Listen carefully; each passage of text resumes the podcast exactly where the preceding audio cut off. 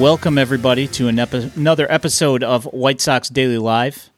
I hope you guys are feeling much better about things today after seeing Dylan Cease out there uh, just chucking the ball around and uh, giving uh, Mike Trout a hat trick, and then Liam finished off the game with a uh, the old golden sombrero for uh, one Michael Nelson Trout, and. Um, I don't know about you, Danny, but I'm feeling pretty good. How uh, how did you enjoy the, today's festivities?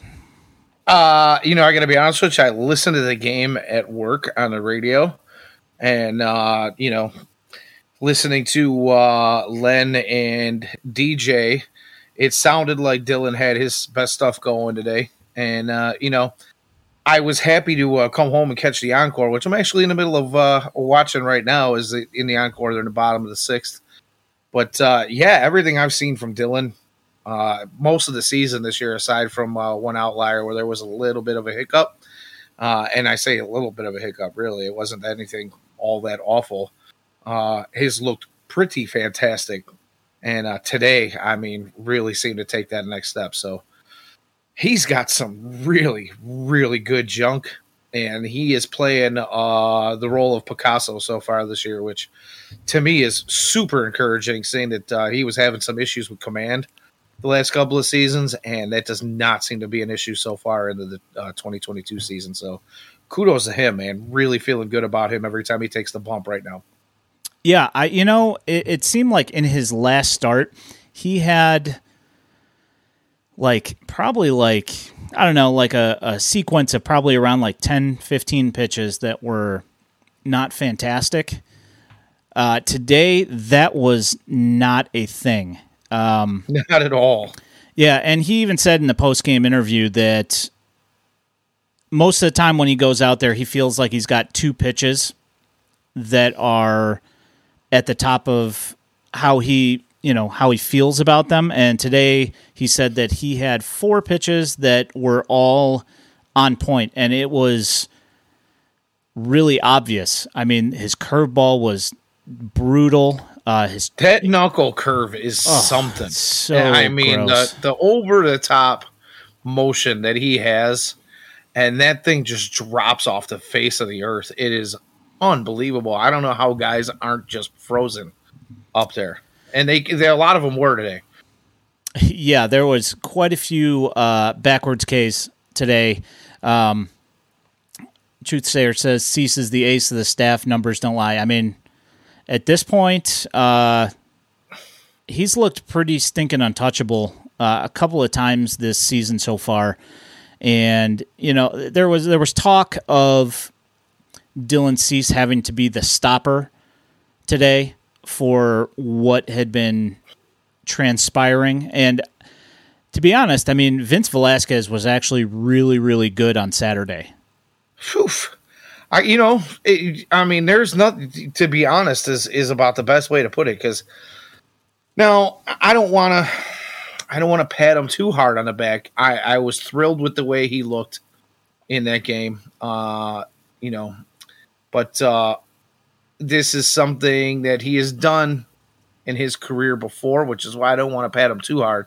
You know, thank you for giving us a good outing, uh, especially after some really horrible uh, White Sox baseball over the last week and a half or so. You know, where I mean, the guys were just kicking the ball over the field and can't make a throw and can't score a run. So, you know, awesome to see that from him.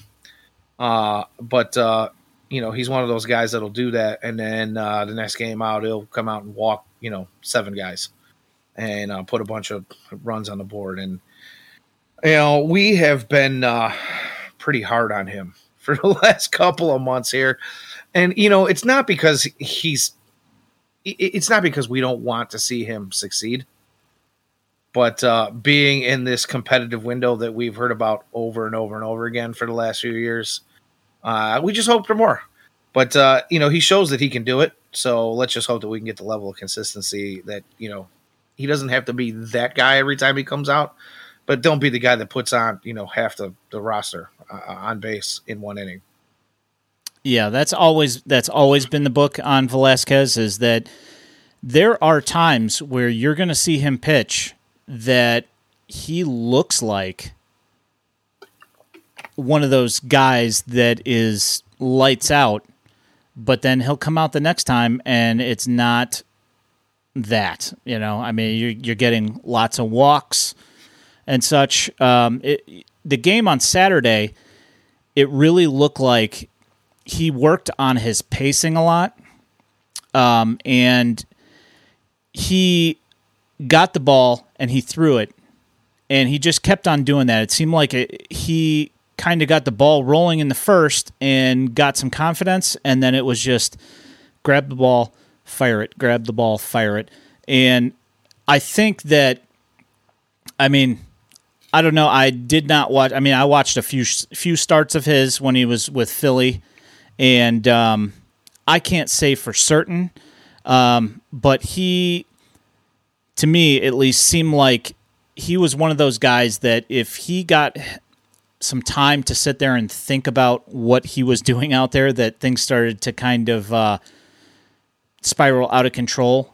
If he was if he was running into issues, and it, I guess it's one of those things that if if he manages to keep his pace quick, at least if he uh, goes down in a ball of flames, uh, it'll happen quickly. I guess. Yeah, you, and, yeah, you could get the quick hook. You know what I mean? yeah. Um, uh, but you know, it's funny. I remember listening to Mark Buehrle. You know, we all know how Mark Buehrle, how quickly uh, he went through his progression on the mound. Uh, you know, same thing. It was it was throw, get the ball back, get yourself set, get the sign, and throw again. And I mean, nobody, nobody in the White Sox organization for twenty years or more before him, and since he's been gone, has worked faster than Mark Buehrle. And uh, you know, you kind of kind of wonder that. I, I heard Mark Buehrle say that if he slowed his pace down, it threw his game off.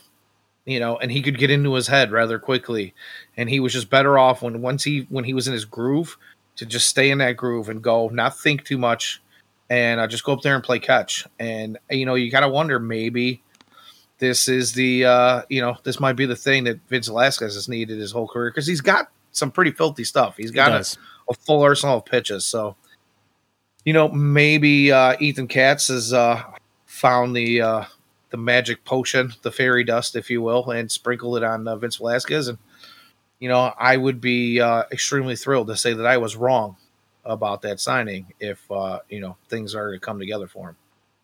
Yeah, you know, and I will say this: uh, I've been watching, obviously, been watching a lot of minor league baseball this this year, and uh, with the pitch clock changes, um, there have been a few guys who are forced to work faster.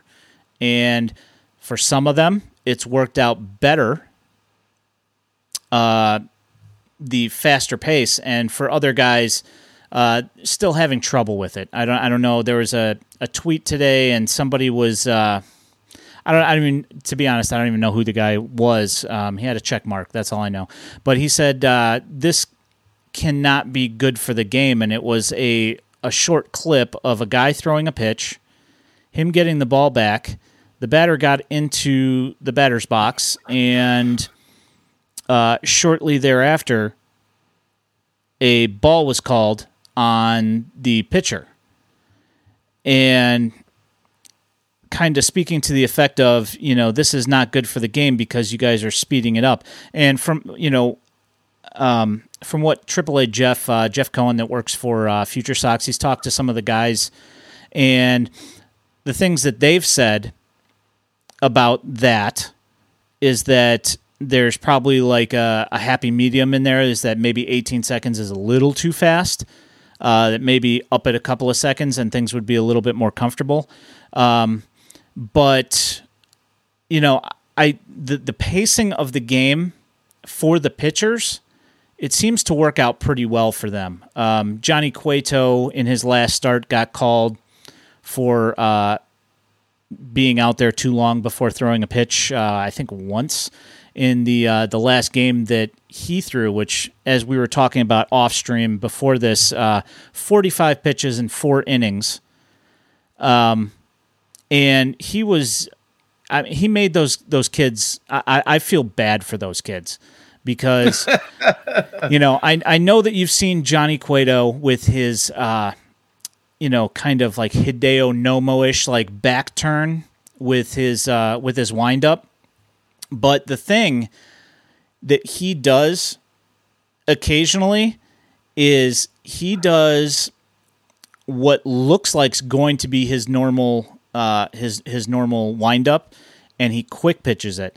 And these kids had no idea what hit them. I mean, it was like they're getting ready, you know, like they're they're getting ready to uh, to go, and the ball's already by him. And you just saw a couple of the guys just like look around and go, "What just, just happened?" Lost. Yeah. Oh, it was great. Uh, it was it was refreshing to see. Um, he looked really good. He's hitting his spots, and uh,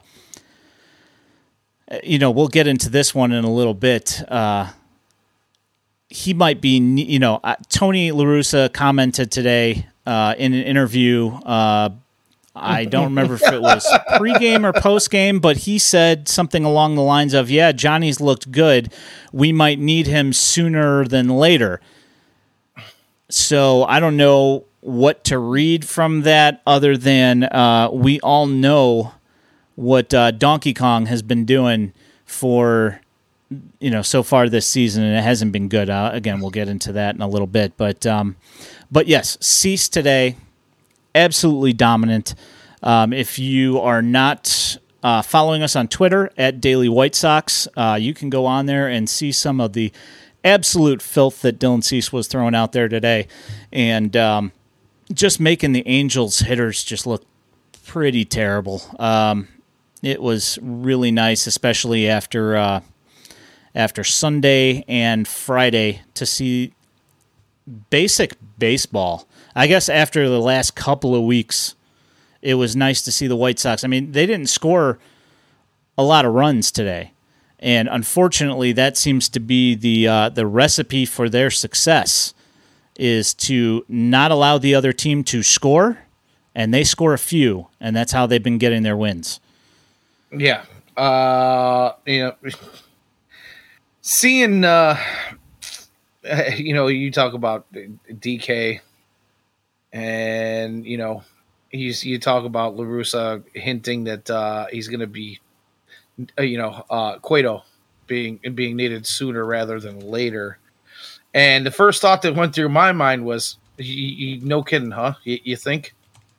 Do you think he can be helpful to this team sooner rather than later? Because uh, you know, let's be honest, the Sox have pulled together some wins since the last time this show aired. I think uh, I think they lied. The White Sox were uh, 0 for 8 uh, last time we were on last Monday, and uh, we've gotten a couple of wins. But even uh, in those wins, uh, the scoring has not been great.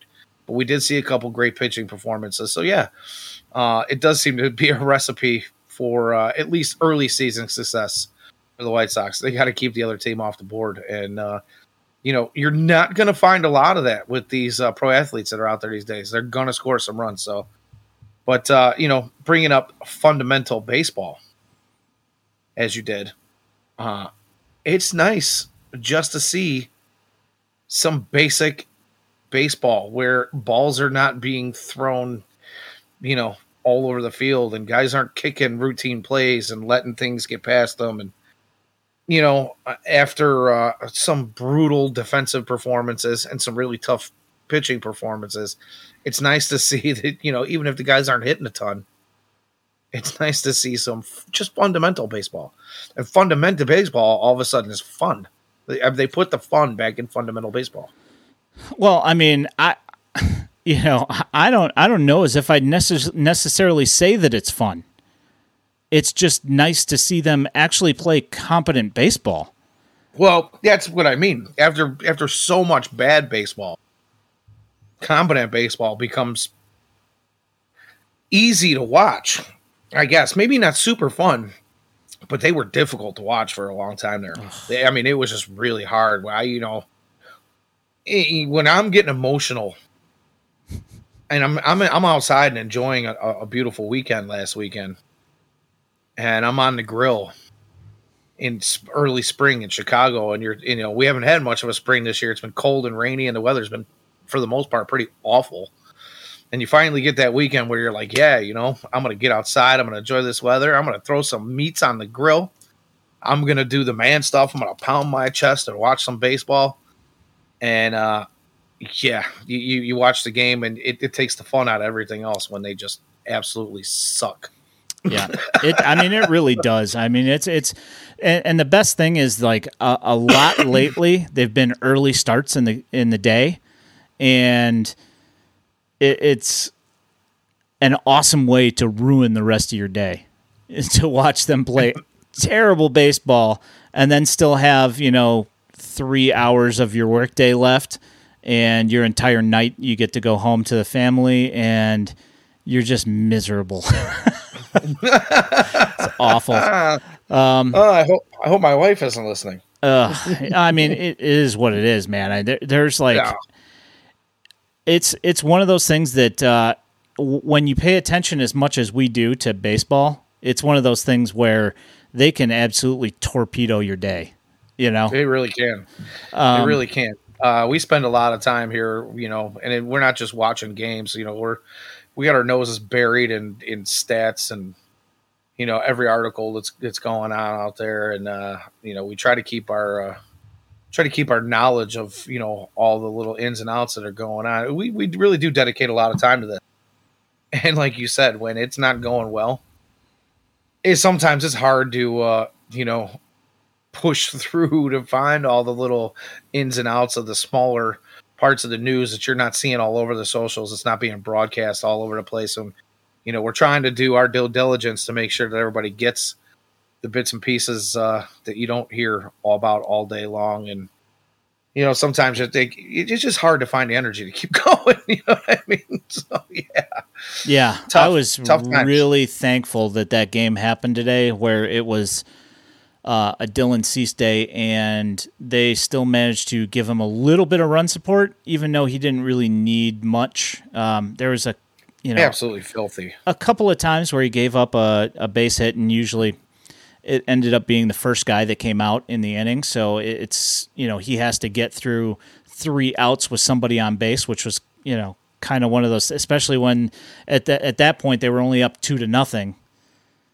You know, and you kind of have to sweat it because oh, you're, just, you're you waiting for that bubble to burst. absolutely, and waiting for waiting for the Angels to score four runs, knowing that the White Sox are not going to score more than three, because for some unknown reason, well, for many many known reasons, uh, and unknown reasons, uh, they find themselves unable to hit.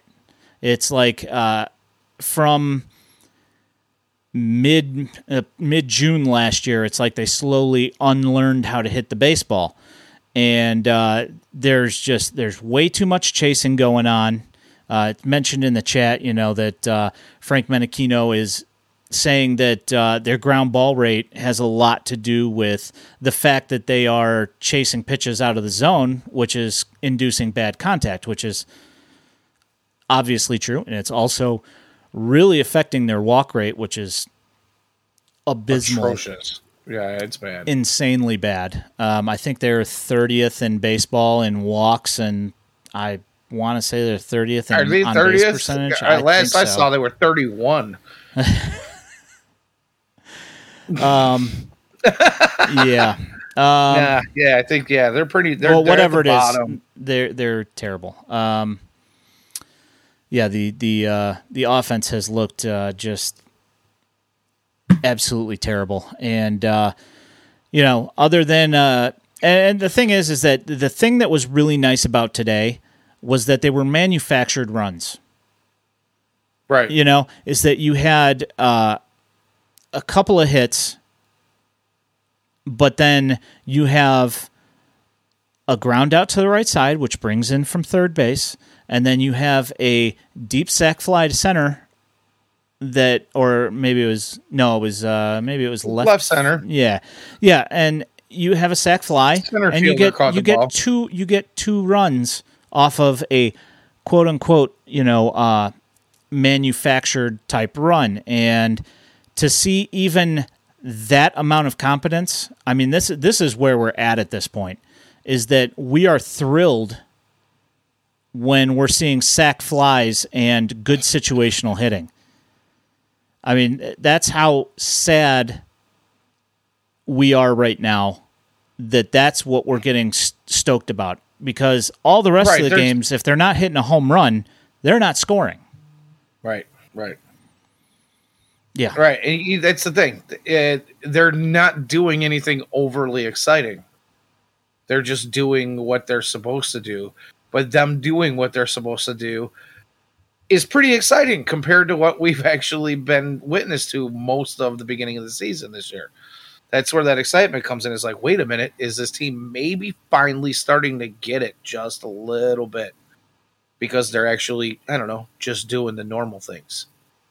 When the normal things become exciting, that just tells you how bad things really had been up to this point. Yeah, that's that's the thing, you know, is that that we've fallen this far uh, with a team that's supposed to be a World Series contender, and we're sitting here rejoicing that they managed to score two runs on a essentially a, a sacrifice and a sacrifice, and right. they only end up winning three to nothing. You know, I mean, it's right. Yeesh. Go ahead and bring the chat up there. Um, yeah, well, you know, I agree. It did suck that they teased us today, scoring two in the first and then going dead. But you know, the thing about it is, is that I, at this point, if they score three runs, I'm almost to the point where I'm ecstatic because uh, how you know we're seeing one run, zero runs, two runs, so three runs, awesome.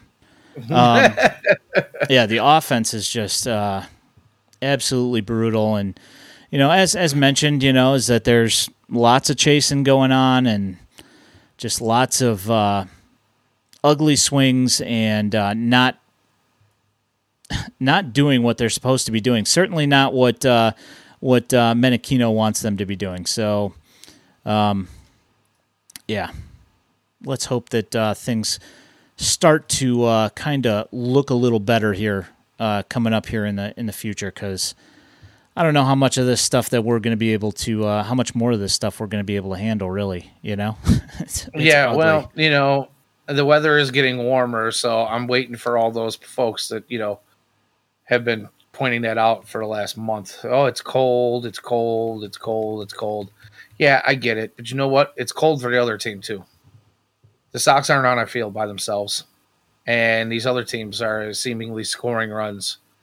Now, granted, that's been some bad pitching performances on the White Sox end of baseball, but uh, even when we even when we have uh, some good pitching performances, we've been uh, out hit quite a bit. Our run differential is pretty stinking awful.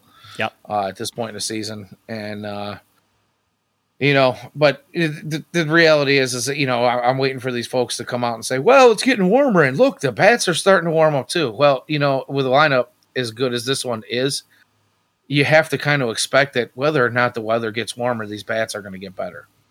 There's just no way that you know the lewis roberts and the jose abreu's and, and all these guys that are struggling a little bit right now are going to continue to struggle like this throughout the season or at least you don't think there is a way that that happens but you know, it doesn't necessarily mean that it's just the, the weather's warming up. It, it, a lot of it could be the abbreviated uh, spring. A lot of it could just be guys are uh, pushing a little too hard to break out of these slumps that they're in, and they're feeling pressure and they're putting pressure on themselves. But or D, or all of the above. Right, but one way or another, you got to think that this team is going to progress at some point. The BABIP suggests it's going to. Uh, hard hit percentage suggests it's going to uh, you know, it's just a matter of time before some of this stuff starts falling for them. So, I mean, you gotta hope so. I mean, I there at no point in time did I say this team's never going to uh, never going to get back on track, but at the same time, you know, it's just uh, I don't know. There's just been so much ugly. Yeah, the Twins are scoring. Twins have a plus 23 run differential, which is uh, in the American League is uh, second behind the Yankees of plus 41, which one of the things I wanted to get into uh, later on tonight is uh, the upcoming schedule. um, because you know we are. Uh, I think we're four games behind. I don't know what the. Uh, I know that the Twins just won against Baltimore two one. Um, I don't know what the. Uh, I wasn't paying attention to what the Guardians did. I don't remember if they had a game today or not. TBH. Um, but uh, yeah, this upcoming upcoming gauntlet is going to be uh, pretty tough. Um, I, I don't remember who tweeted it earlier today, but somebody said, you know, it's possible by the end of this weekend that the White Sox could be like seven, eight games out. You know, depending on, uh, you know, if they continue to play like how they have been playing. So, um, let's hope that is not the case because the last thing they need is a double digit deficit going into the second week of May, you know? Well, you know, the one thing that the Sox team has had going for them early this season is that they've actually played halfway decent against the better teams. Uh, teams that are expected to, to be the better teams, you know, at the end of this season.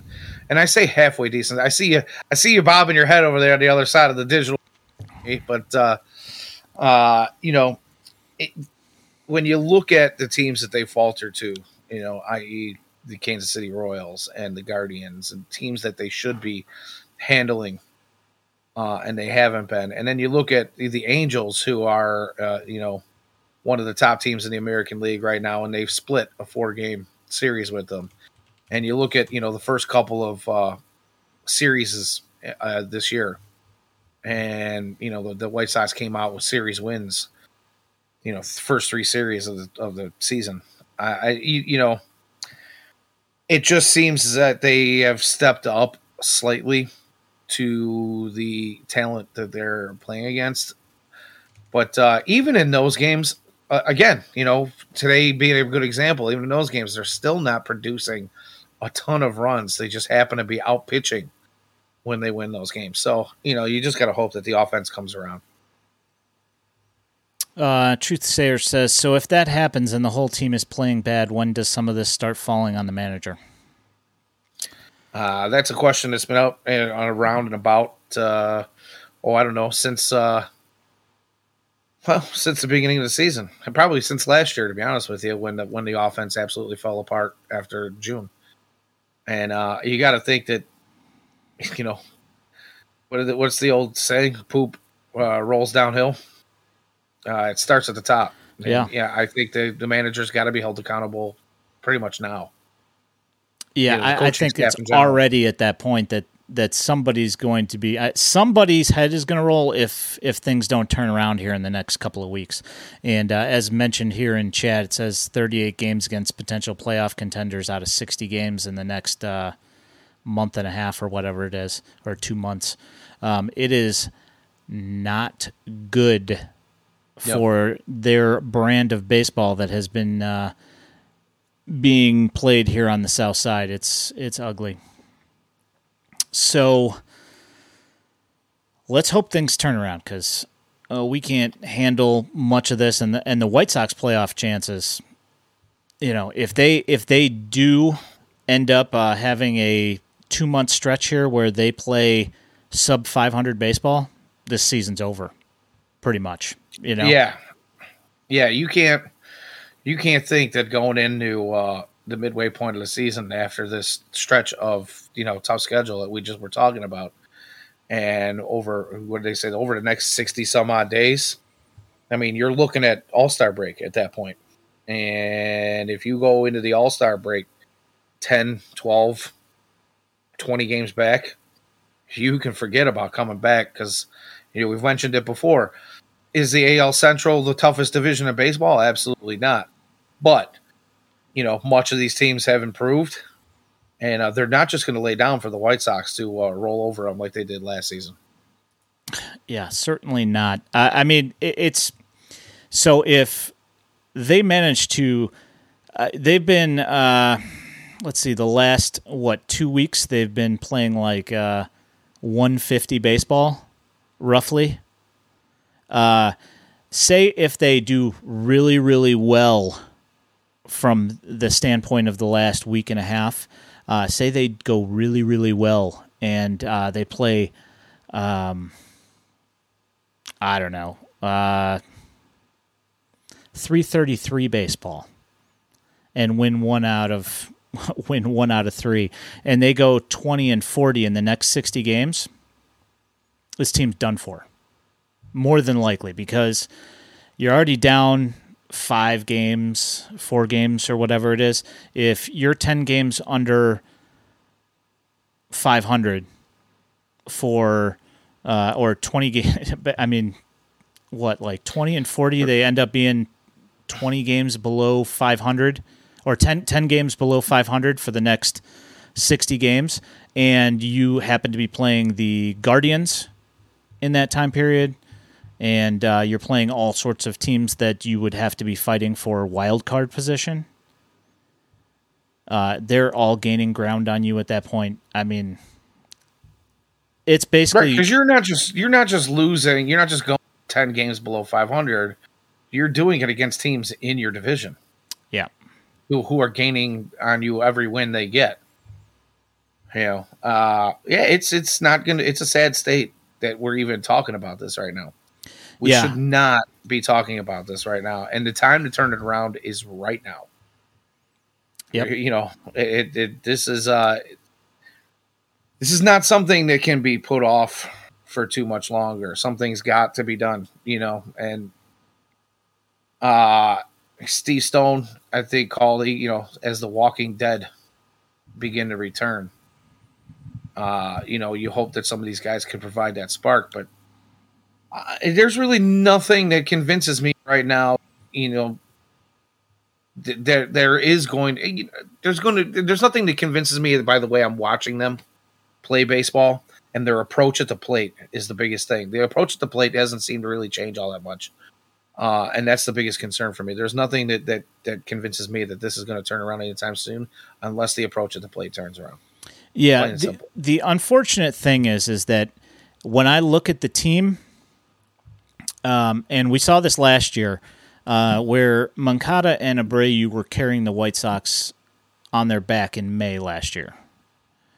Um, I think both of them had like uh, 1100 plus OPSs for for that month long period in May there. And uh, for the first week in June I think they they continued on that on that pace. Um, but then both of them dropped off uh, significantly. I think I would say that as a matter of fact I believe it was June 8th that where uh, Jose Abreu went from like 168 OPS, it was 143 I think I think it was like a 100 no it was 183 to 43 or something like that. It was like 140 yeah. points of ops plus that he lost. Uh it was either between, ops plus between, or wrc plus but either way. Uh, yeah. Between between like june 8th and the all-star break. Or the end of the month actually i believe it was. From month to month. In may we had, he had like 100 it was something ridiculous. It was yeah. a super high number in may and june like just completely tanked yeah, he lost uh, more than uh, an average player's worth of production. Uh, forty uh, percent more than an average player's production from month to month. Um, right. The White so, Sox haven't had the Yerminator, you know, tearing it up for the first month and a half in a season like we did last year. And then, you know, like you bring up, after Yerminator started to cool a little bit, you had Jose Abreu and Yoan Moncada kind of uh, picking up the slack and really putting them on their backs for that time being. And none of that has happened this season. Yeah. There's not one person except for maybe, you know, Timmy Anderson is doing Timmy Anderson things. Uh, that doesn't seem to be an issue. He continues to do what Tim does. Uh, Jake Burger has been a, a, a good uh, bright spot in the lineup for the most part. You know, he's had some hiccups here and there. Uh, but for the most part, he's hitting the ball and he's hitting it well. Uh, playing good third base but none of these guys have really actually like thrown them on their back and won games single handedly like Yermin, Jose, and, Jose and Yoan were last season. Yeah, I mean you can't say that when they're averaging what like two and a half runs a game, something like that. No. I mean you can't say anybody's carrying anybody on anybody's back, except for I mean if, like Robert has played really well for the most part when he's been uh, not injured and not coming back from his little injury for a couple of games, but for the most part, he's been he's been hitting fairly well in in uh, with extra base hits at least. Uh, he's been doing some things. Vaughn's done some things. Uh, you know, but again, like we're talking about, uh, a lot of it's you know dependent on home run ball. Right. You know, is that those two guys are the guys who are hitting the home runs. Tim Anderson has hit a couple as well. Um, without those, you know, without the home runs, you see what the team's doing, and it's been really ugly. They can't string any hits together. And as mentioned, you know, uh, at least 40 times in the chat here, um, just the, the, the plate approach has just been Oh, dead, it's got awful. dead gum awful. Um, yeah, so uh, looking, I've, I'm actually I'm going to the uh, the Ivy covered piss pot on Wednesday for the uh, Cubs Sox game. Um, but we got uh, two against the Cubs here over the next couple of days. Then we go to Boston and play Boston for three games. I don't like that at all. Then they go and uh, they have the Guardians home for three games. Then the Yankees here for four games. Then they're against the Royals for five in four days, which we know how they play against the Royals. It hasn't been pretty for A few years. yeah, for a few years now, which even though that team is absolutely brutal and no, more or less vying with the White Sox and Orioles for worst in baseball, uh, worst in the AL because nobody, no one is coming anywhere near the Reds at any point in time this season. Because Oh, what are they like three and nineteen now? Something like that. Oh my gosh. I think Yeah, I mean they're just awful.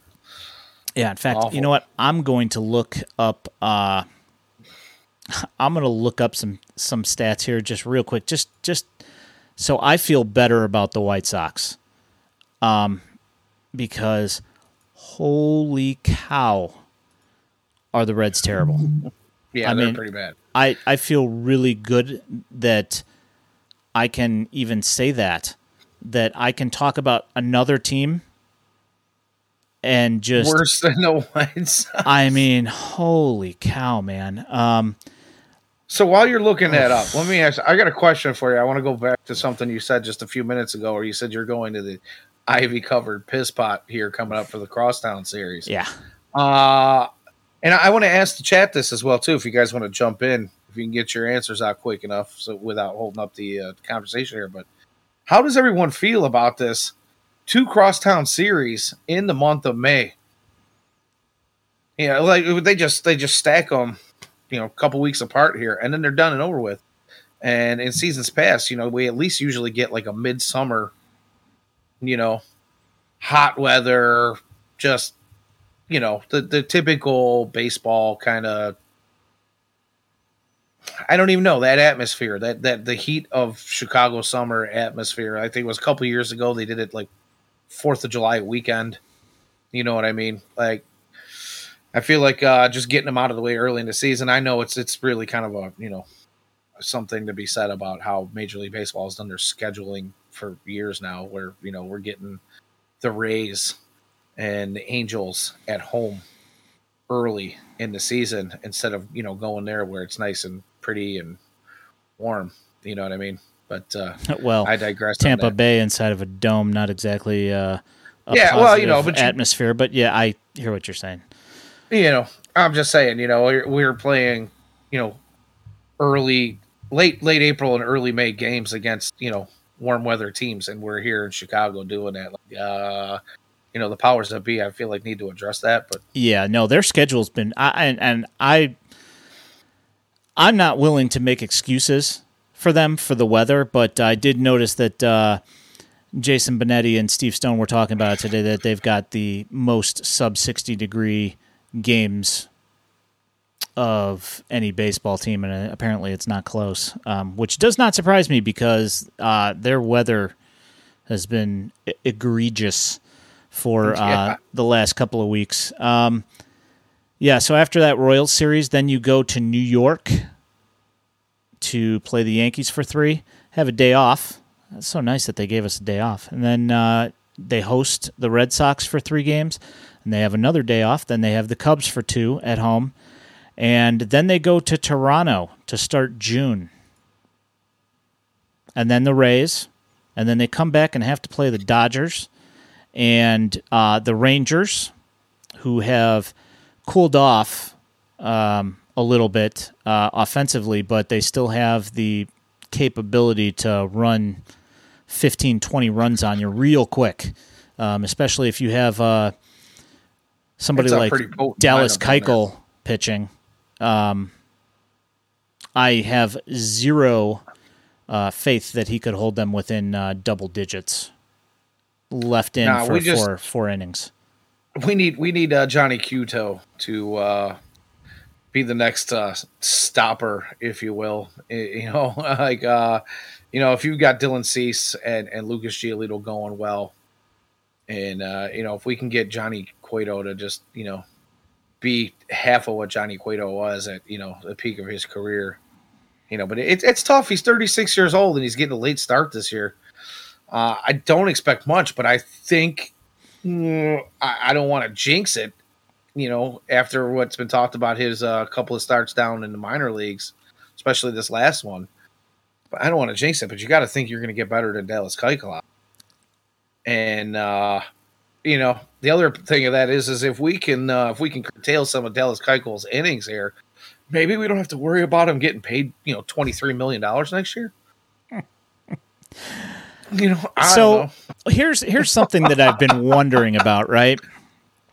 Um, here's here's something that I've been wondering about is that say the White Sox DFA Dallas Keuchel. Uh-huh. Now, say uh-huh. uh, somebody like the Pirates or the Orioles, who have zero chance of doing anything, or say even the Reds, um, they have to uh, have a chance to pick up a Dallas Keuchel for league minimum for the rest of the year. And they have injuries, uh, a catastrophic injury in their starting rotation, and they're like, "Well, for league minimum, and we're not winning anyway. Let's get somebody here that uh, might have a fan somewhere, uh, and maybe they'll come and buy tickets to a game." Uh, if Dallas Keuchel hits his 163 innings or whatever it was between being here and being elsewhere. Say he goes somewhere that actually has uh, a, an infield defense that isn't going to boot the ball four times on him in a game, and he manages to, manages to get five six innings enough times to get up around that 160. Do the White Sox have to qualifier? Do the Ugh. White Sox have to pay that for next year, even if he's on another team? I don't know. I, I don't know. I don't know how it works either. I'm kind of uh, kind of curious. The option will not vest because he will no longer be on the team. Well, I hope that is the case. Um, yeah, because I'd hate to be picking up the tab for him. Now he's not only not only does he he he suck here, but he's going to go suck somewhere else and make all that money, and it's going to be on our dime. So I don't know. Yeah. I don't know how that's going to work out. Uh, you know, if that's the case, maybe the White Sox hang on to him, throw him in the bullpen for you know, like you say, mop up duty. Uh, you know, because I mean, you got to think Rick Hahn's got to have his thumb on that pulse, and uh, you got to think that uh, he doesn't want to pay that 20 23 million dollars, whatever it is, next year, or twenty million dollars in twenty twenty three. I think it is 20 million, somewhere in there. Yeah, something like that. Either so, way. So say, so say, uh, you know, like, you know, with that awesome start that he had on uh, on Sunday, uh, he managed to lower his ERA from nine to eight something. Um, say, you know, we come up to June and he's still here. Oof say you're coming up to the trade deadline and he's still here. Um, which I mean, I hope not. I hope that he gets jettisoned here fairly quickly. But uh, like I said, I don't know exactly how the contract uh, wording goes. I hope that it is the case that I don't have to think about this, and once he's gone, he's gone. I mean, I assume that that would be the way that it would go. But I don't know 100%, so I'm not going to say. Uh, it, it was just kind of a what if thing that came into my mind. I was like, I don't know if it's absolutely necessary that he's on the White Sox for that vesting option to hit. I, I, I, think know. it's just a matter of how the, the contract is uh, constructed, honestly. And, you know, it could go either way without knowing, you know, the actual wording on that. I, it's hard to say. Uh, you know, like they say, you know, the uh, in the chat here, if if that's the case, if the vesting option does not happen, if he reaches that qualifier because he's not with the team anymore, then so be it. Fine, I'm good with it. Go wherever you want, you know, as long as it's not here. Uh, but yeah, I, am not hundred percent confident in that statement right now. Uh, you know, he's uh he's not a he's no spring chicken. He's been around this game a while. I would imagine he's got some uh some sort of insurance to make sure he gets himself paid, especially uh, in his state of aging. So, you know, it is what it is. I don't know. It's a good question for sure. Okay, so say he's sitting around in June and they still haven't DFA'd him. Um, assuming that the rest of the team is healthy, which is a uh, a big, big uh, what if.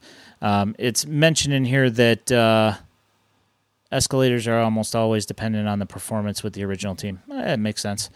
Um, I hope that's the case, and uh, I hope that they uh, once Cueto is uh, ready to come up, that they just say, you know what, that's it, we're ready to go. Deuces. I'm hoping. I really hope so. I, I don't think I could handle another uh, month and a half of this bozo. I mean, you know, and the thing is, is this guy's been talking about for two, well, almost two years now. He, I mean, he did have a decent 2020, but uh, all of last season, and we heard it all this, you know, it off season when they were they were allowed to actually come out and talk. Uh, you know, he's been talking about how, you know, he's figured some things. He knows what he's doing wrong. He just it's just a matter of fixing it. Yeah. You know, he knows what he needs to do. and, and I'm going to be better. And I worked this off season to make sure that I'm better.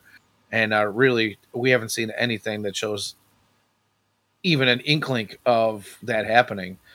Uh, you got to kind of think that, I don't know, maybe the guy, if he cut, he, does he think about retiring?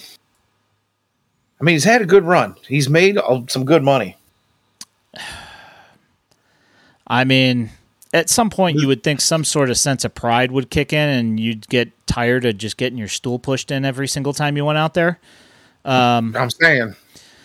Hey. Oh, James K. Woodshank the first. Thank you for the follow, sir. Thanks for coming. All the way from AZ, baby, All baby. Good to see you. Oh, and look at look what I'm wearing. This is uh, via the Woodshank Express. This hat right here.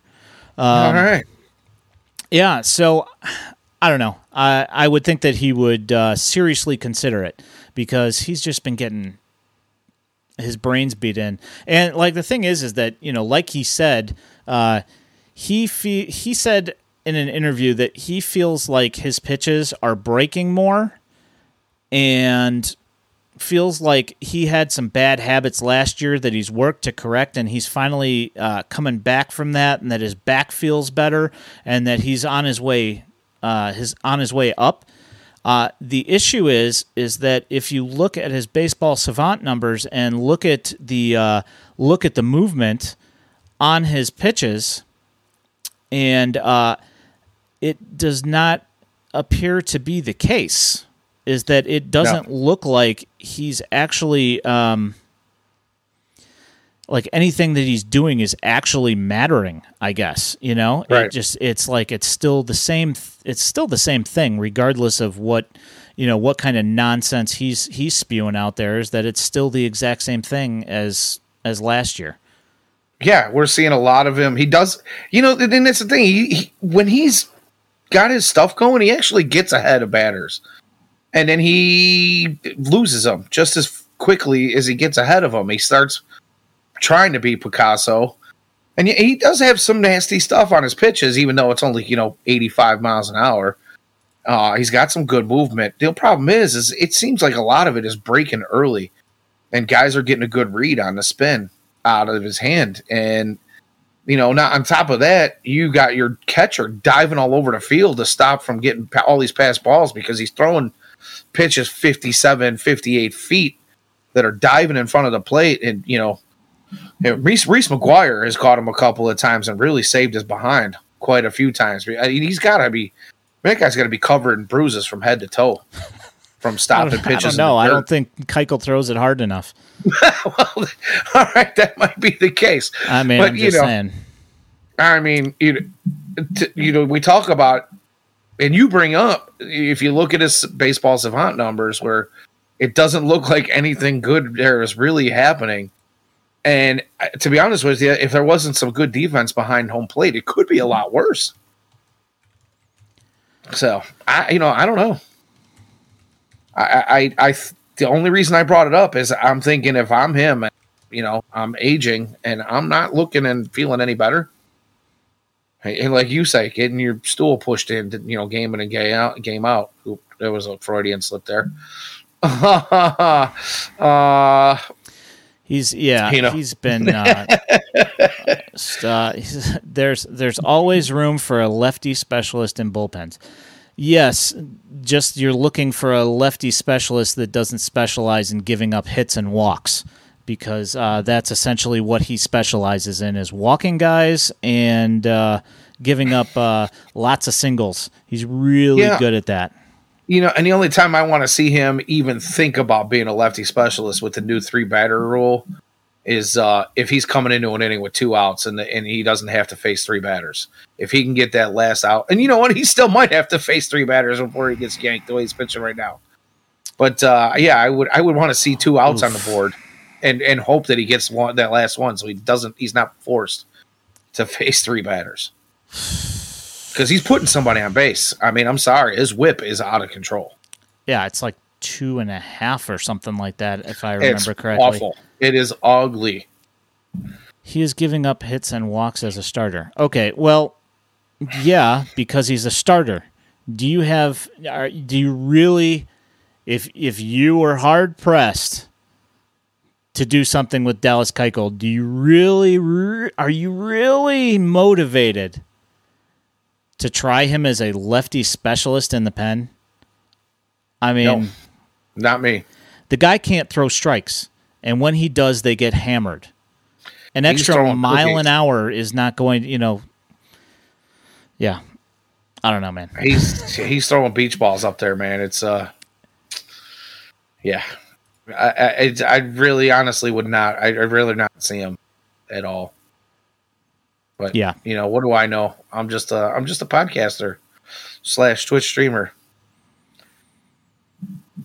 Yeah, I'm not. uh I'm not feeling it. Um, so, uh, mentioned here in chat, I have cooled off on McGuire. He's made some mistakes lately, and Carlos Perez is killing it. Yeah, that's yeah, that's uh, that that is true. Um,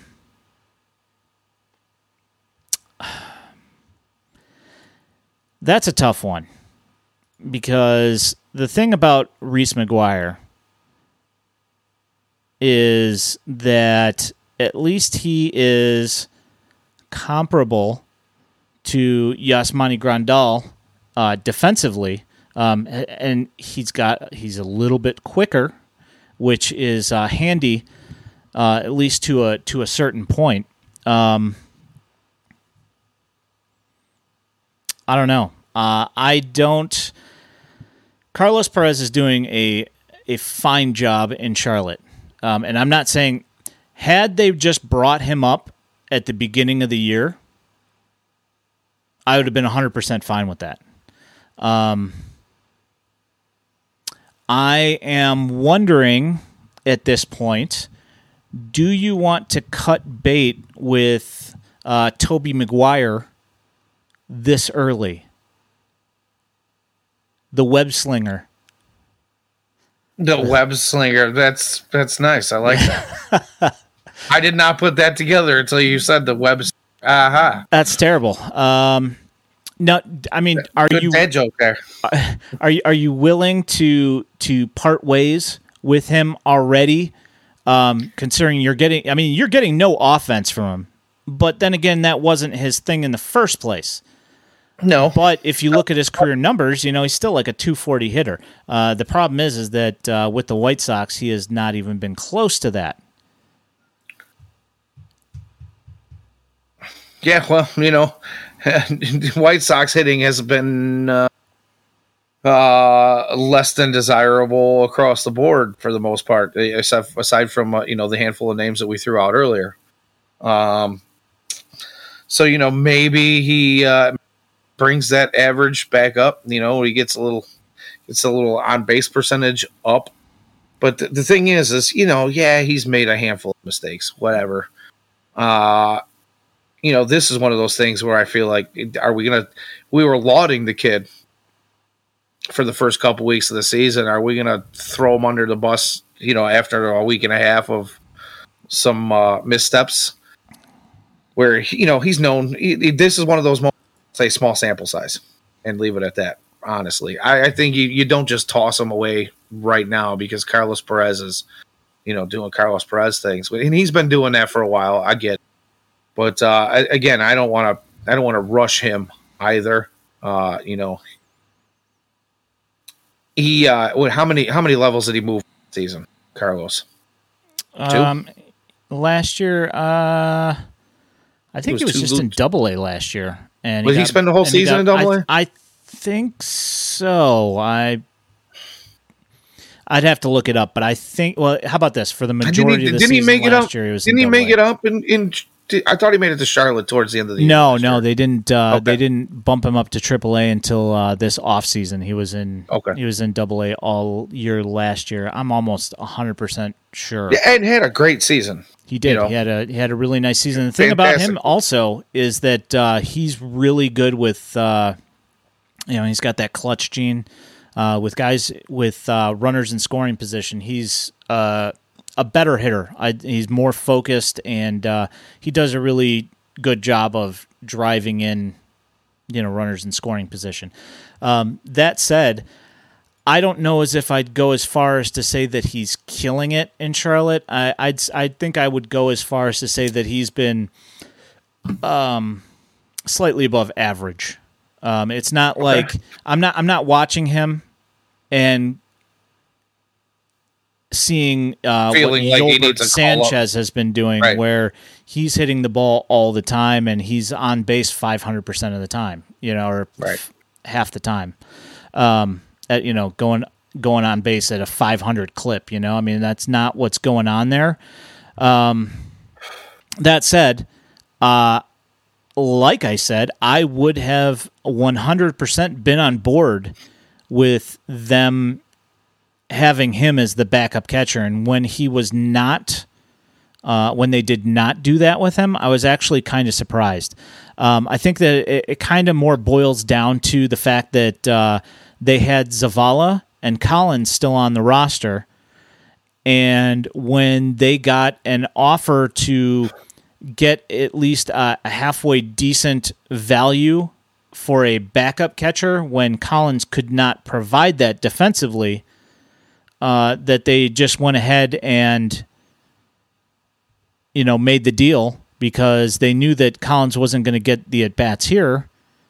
So I don't know. It's it's a tough one, but I I would have been 100% fine with them having him on the major league roster, but I think it also does benefit him to have him in Charlotte getting consistent at bats because up here, uh, he is not a uh, Reese McGuire defensively. He's he's pretty decent, you know. No, and he's going to play not- second fiddle to Yasmani Grandal here. as Exactly. well.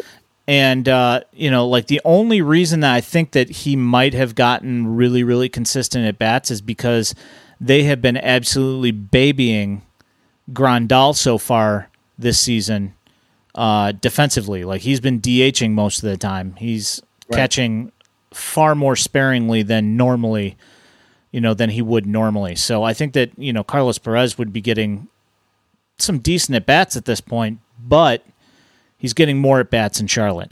And I think that Right. they wanted to allow him to see, you know, the more advanced, uh, you know, it's that, that whole thing, you know, that they did with, uh, you know that they've done with some of their prospects is that they brought him to AAA because they wanted him to see a little bit more of an advanced approach uh, as far as breaking balls go, and let them see the, uh, you know, like kind of like the uh, base level major league breaking balls because the guys in AAA, while they might not have the elite stuff that the guys in MLB have, generally there's some guys there that have some uh, more advanced approaches, and I could understand that they'd want him to see that first before bringing him up. And they also held him off the 40 man, and they put him onto the uh, AAA roster instead of the 40 man because they wanted to keep him uh, unavailable in the minor league ver- uh,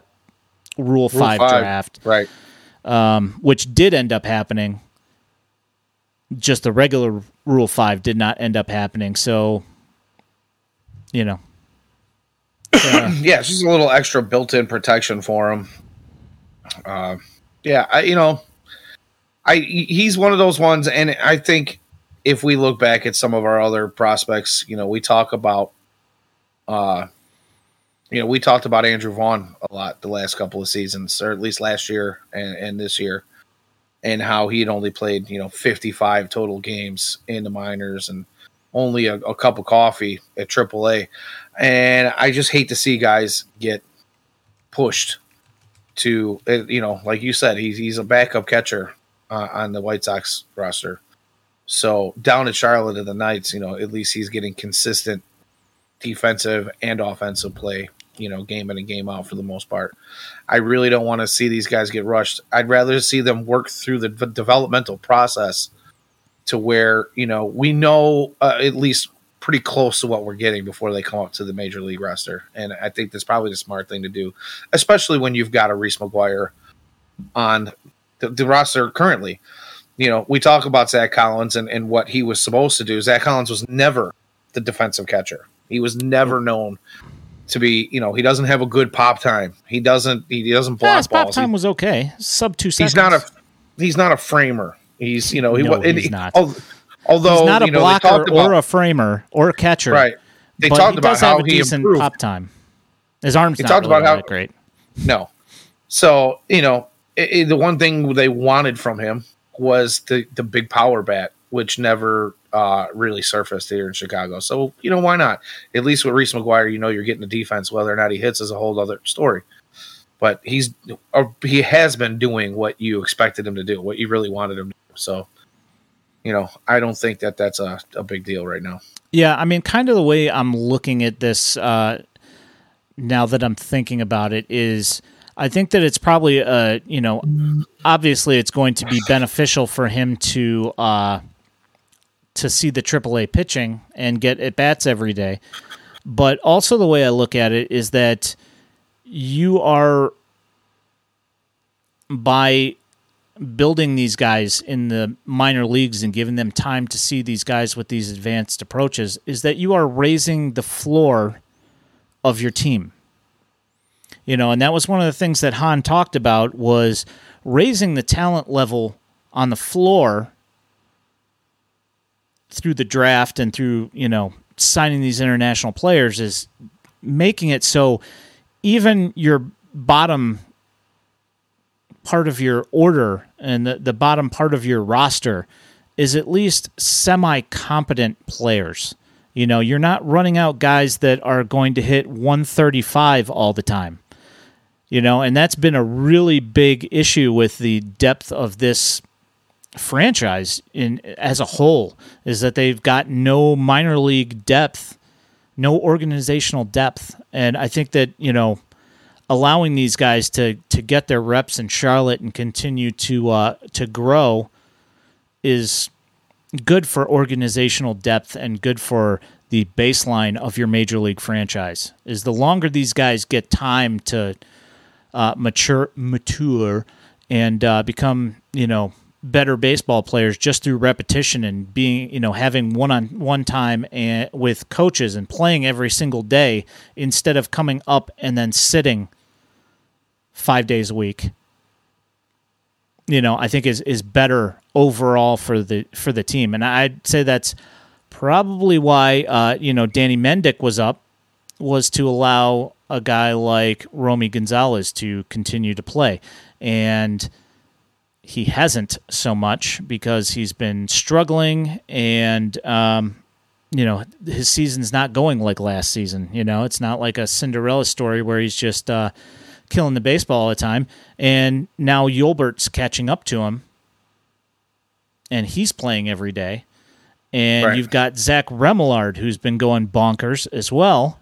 Our friend Zachy Flats, he Um, flats. he uh, the Chanticleer Crusher uh, has been uh, killing it at Charlotte. He's been hitting really, really well, and uh, it behooves the franchise to get Remillard and Yolbert these at bats at this point because they need to keep those guys developing. And if if Romy is showing that he's not, you know, he started off his defense, he had four errors like right off the bat, you know, like after Yeah. the first two weeks or whatever, and. You know, if you get more solid defense from these other guys and they're killing the ball and Romy's making, you know, he's booting it and not hitting, who's going to get the playing time? You know? Right, So, right. yeah. Yeah. And I, I just want to go back real quick in the in the chat. I saw that uh, you know framing. When we we're talking about uh, Collins, framing isn't going to matter a whole lot longer. And I just want to address that really quickly because I don't, I don't, not sure if a lot of people understand the whole robot umpire situation right now. And I'll try to make this real quick, but my understanding on the on the robot umpire or the digital strike zone, if you will, is uh, that this isn't something where the you know they're they're not actually calling balls and strikes. The the umpires are actually still calling balls and strikes. Last I heard, they they're they're not. Nope. They got an earpiece. Yeah, in triple, I- in at least. That's okay, maybe maybe it's a different. The one of the one of the systems, I guess, I was just reading about it. One of the systems that they developed was actually a, a, a system of uh, review, Hmm. where the umpires were still calling balls and strikes, and there was a review on you know if you had a particularly bad call, where uh, you know I, mean, I don't know. I, I read something. I don't know if it was AAA, but I know that one of the systems that was out there is where they have the earpiece and they're but their the earpiece was for only questionable I calls. think that was for the first couple weeks. I think was that that was what was going on, and then they, uh, I think, then they moved full time uh, in twenty two. Uh, Okay. Well, All right. after like the f- first week and a half or two weeks or whatever, I'm. Uh, they're they're they're calling the the ABS system is calling balls and strikes in AAA. on every pitch. Yes, in AAA. Okay. Okay. Just wanted to clarify. I wasn't hundred percent sure. I just been reading that you know there was it was like a it, they were getting the tone on only questionable calls. It was almost like a, it, the computer was re- reviewing it in real time for them. Yeah, no. At I this point, uh, AAA is uh, full time ABS system. Um, Okay. yeah, uh, Blake Rutherford actually, yes, is still hitting. Um, he's not driving the ball so much. Um, I think that uh, you know, like the thing was last year, it seemed like he was selling out for power, like you know how Collins was is kind of doing now, where he's striking out a lot more. And I think that uh, that had something to do with uh, Blake Rutherford's power numbers going up a little bit last year but then they really didn't. I think that he was trying to make his power numbers go up, and uh, it was not only a not translating to uh, him actually hitting for power, but I don't think it actually translated for. Didn't actually translate for his uh, his batting average either. His bat to balls uh, went really, really badly last year. I think he hit something like 220 or something like that, maybe even less than that. It was it was ugly. I'm gonna look that up right now. Yeah. Zach Collins striking out, huh? yeah. Which It was funny. We're talking about striking out. Oh, Nicky, two strikes. Anybody been paying it? You know, now I know he doesn't anymore, but you know we. Uh, there's still people out there that, that want to tell you that Nicky Madrigal should still be on the White Sox, and he's, he doesn't strike out. Well, guess what? Nicky Two Strikes has got 11 strikeouts in 17 uh, games played this season. Hmm. He had 17 strikeouts all of last year between the Sox and no, I think he had 17 before he left the Sox last year. Well, I will say this. I don't know, whatever. He had a 17 strikeouts between the Sox and the Cubs, maybe it was before he went down with his injury. Yeah, no, I will agree that he is striking out more, but I will also, in his defense, mention that he has faced Brewers pitching quite a few times this year. And that is not good for anybody's bat to ball skills. Just. Yeah, they got they, they got they got some gems over there. they really one do. of which one of which I was really hoping would come to the White Sox last season, but you know, I digress. Yeah, and like the weird thing was is that um you know, there was that uh that rumor going around at some point last year. I don't know where the heck it came from, but somebody was uh throwing out that the White Sox were talking to the Brewers and I don't know if it was Woodruff or Burnes. I think it was actually Corbin Burnes that somebody had brought up this rumor that the White Sox were talking about trading Nick Madrigal for like Corbin Burnes or something like that. Oh, everybody lost their mind because I would have jumped on that in a heartbeat. a lot of people weren't saying the same thing. Um, but uh, yeah, Nikki Barrels. Uh, if from last Nicky time I looked, last time I looked at Nicky Barrels' baseball savant page, uh, he was at zero barrels for the year, um, and I don't think that that's probably changed. Um, but he likes that nickname better than Nicky Two Strikes, so there is that. Yeah, Moises Castillo's done some uh, done some nice stuff. He's he's hit pretty well, and um, uh, I'm trying to think. Um, I'm trying to remember if he. He did something. He did something dumb the other day. I'm trying to remember what it was. I think he ended up uh, overrunning on uh, overrunning some sort of play, and I can't I can't remember exactly what it was that happened, but uh, but yes, he's been he's been pretty decent. Um, I was against it, but I was clearly stupid. yeah, well, you know, hey, you live, you learn. Um, and to be fair, uh, Corbin Burnes before the last year, uh, last year in spring training, he did um, he did make a massive adjustment in his uh, in his pitch percentages and uh, started throwing. Um, I think it was the slider a lot more. If I remember correctly, I Yeah. can't remember what pitch The it was. The season before, I was watching him, and he was filthy. Yes. He Um, was looking like he was ready to break out.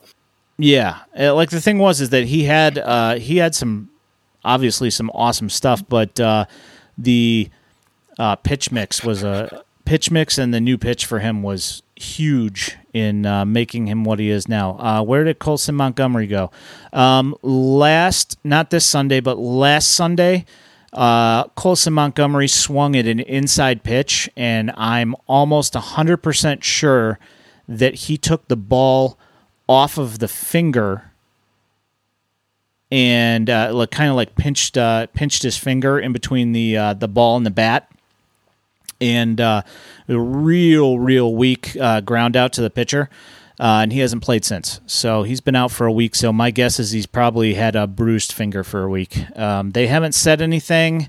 Uh, there's been no announcement about it, so my guess is that that's what it was. Day to day. Yeah. Yeah, Probably day to day. A lot like Andrew Vaughn. Yeah, that would be my guess. Um, also, if you hadn't noticed, uh, Colas has been out for uh, three, four days, and uh, I have zero idea what happened to him. Um, I, c- I couldn't even go back and look at the video because the uh, Asheville tourists are nice enough to not have cameras.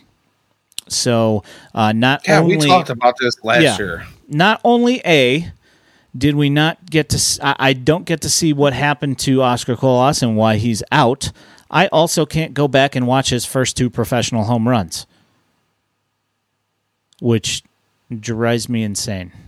Um, his first two home runs happened uh, in the last week, happened in successive games.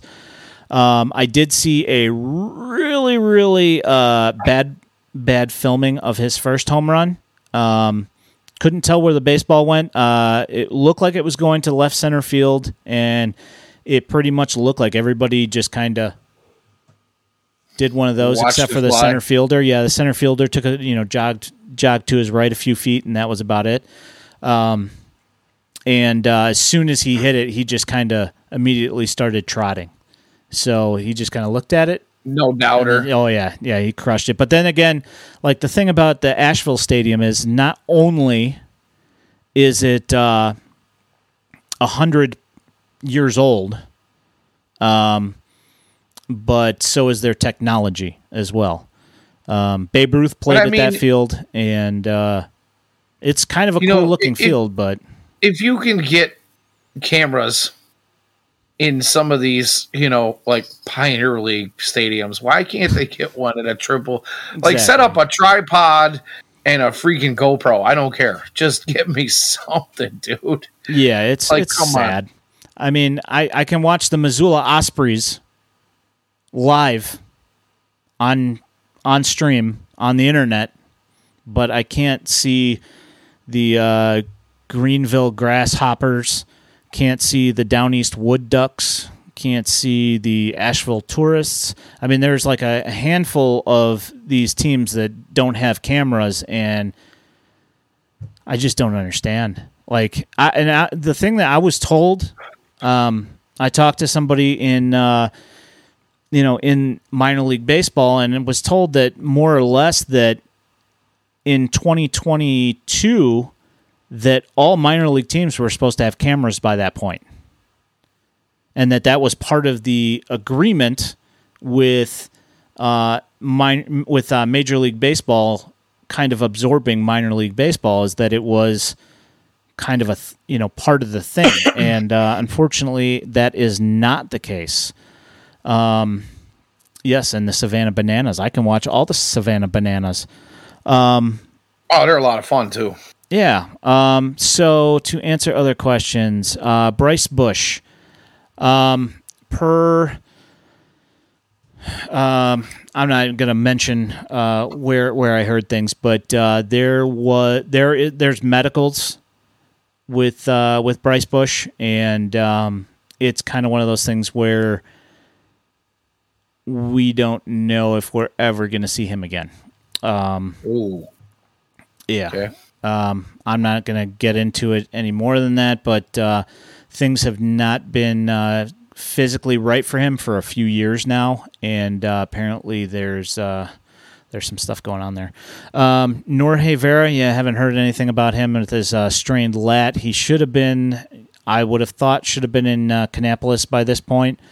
Um, but then again, thinking back on it, I think that they said it was going to be around early to mid May. So he's probably going to be back within the next couple of weeks.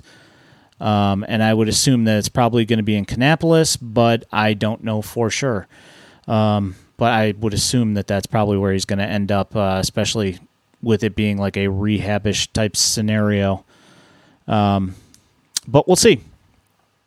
Um, did you see uh, that uh, Wes Kath had his first home run? I, did indeed, uh, courtesy of the White Sox Daily uh, Twitter page. I got a, a, good look at that. And, at uh, Daily White Sox on Twitter. Um, yeah, uh, left center field. Um, pretty hit it into a bunch of. They said rocking chairs. To me, they don't really look like rocking chairs so much. They look more like Adirondacks, but uh, you know, I'm not a specialist in this kind of thing, so I don't know for sure. Um, but uh, yeah, he hit it pretty good. Um, yeah, no Montgomery, uh, no Colas.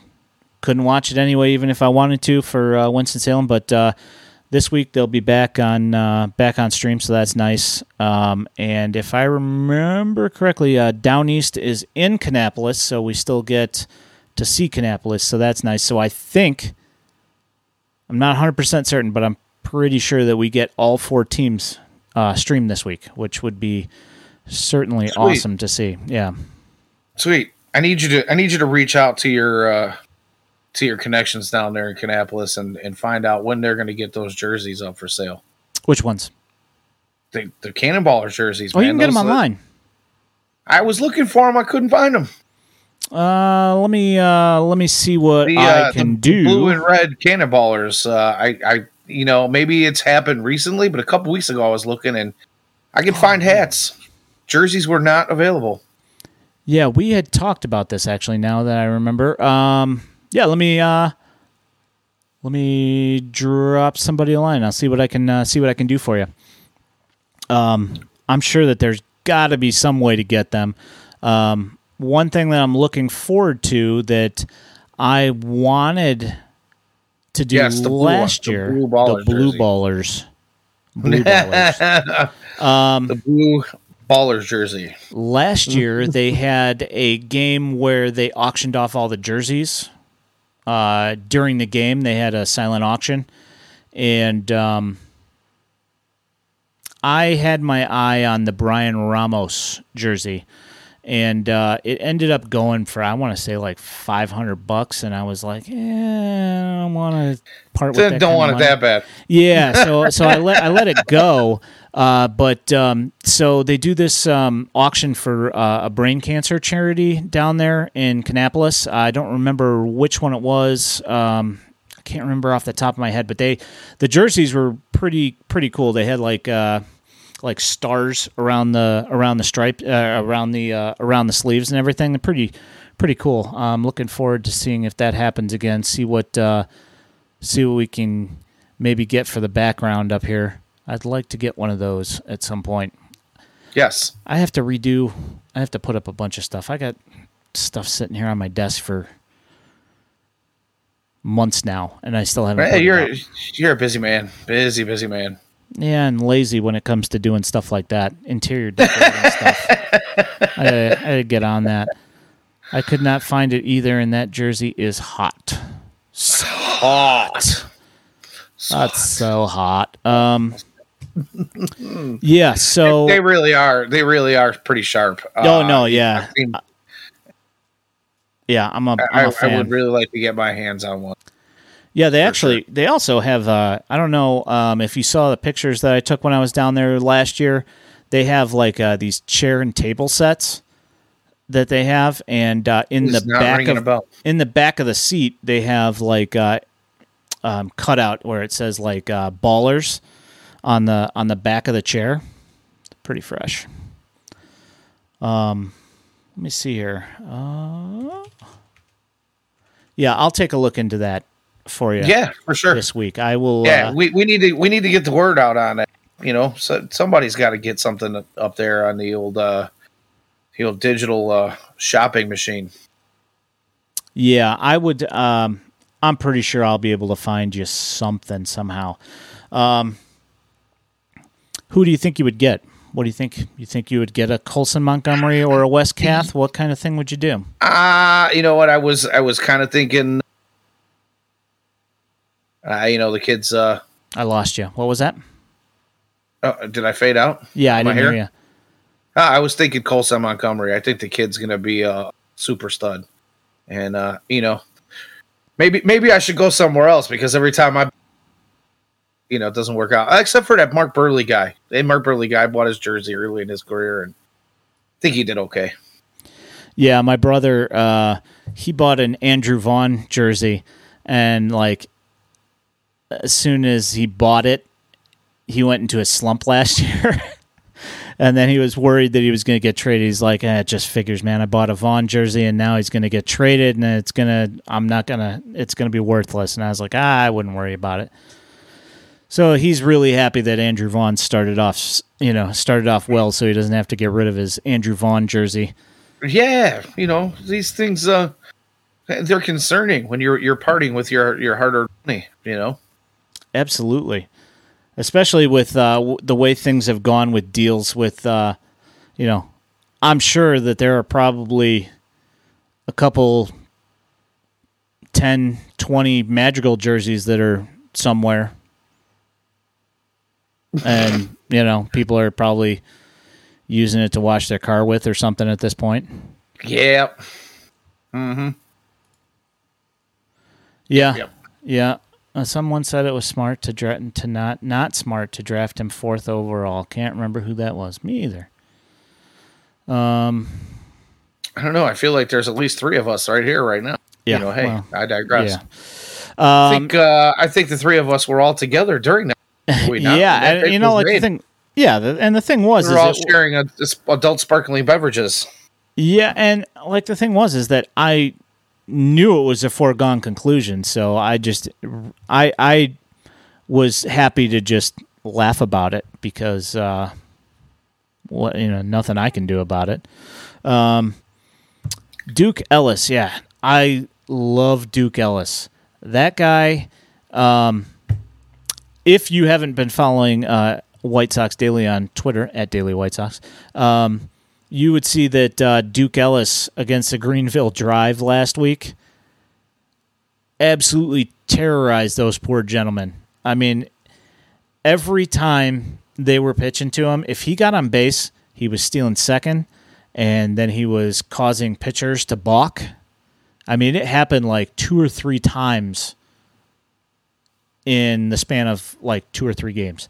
Uh, he came back. I'm not 100% sure if he came back from injury or what it was because he was not around for the first couple weeks um, of the season. And uh, then he just all of a sudden appeared in this, uh, you know, I don't know if he was. I don't remember seeing him in the lineup before the Greenville Drive series.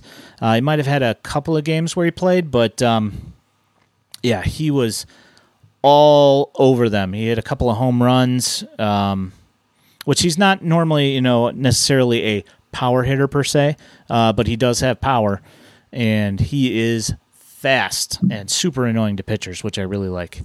Uh, funny thing is, if Cubs fans washing their cars with Madrigal jerseys. That's uh, that's that's that's no dad joke. I I find that quite humorous. Ha ha. ha. No, Well- I'm kidding. That is actually really funny. I'm not going to talk too bad about him because his brother's uh, his brother's pitching for the uh, for the dash, and uh, He is. he got a sa- his first save the other day, um, and the kid can wing it. Uh, and he's, uh, if you guys do not know about Time Madrigal, much bigger than his brother. Um, he is not uh, five eight. He's more five. Actually, he's not five seven or whatever height Nick's saying he is. Um, but uh, yeah, he can chuck it, and uh, he's got some uh, some nasty breaking pitches as well. So I uh, did not realize he was drafted by San Diego. Who's that? Duke Ellis?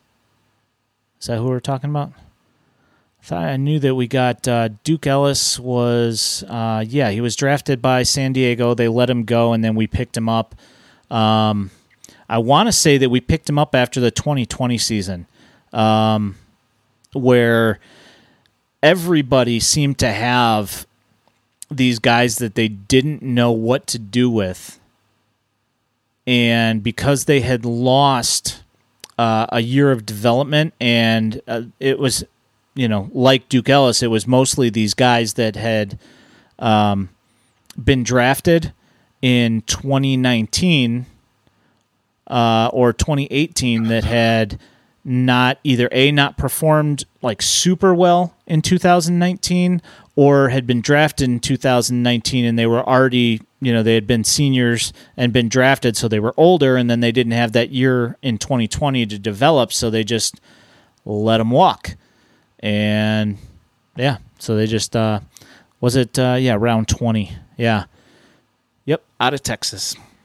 The boy can play baseball i will say that plus defensive outfielder uh, has a decent arm uh, plus runner has nice bat to ball skill and uh, he does you know as seen last week uh, against the Green. Well, actually, two weeks ago against Greenville Drive. Um, it's got some power too. So, um, yeah.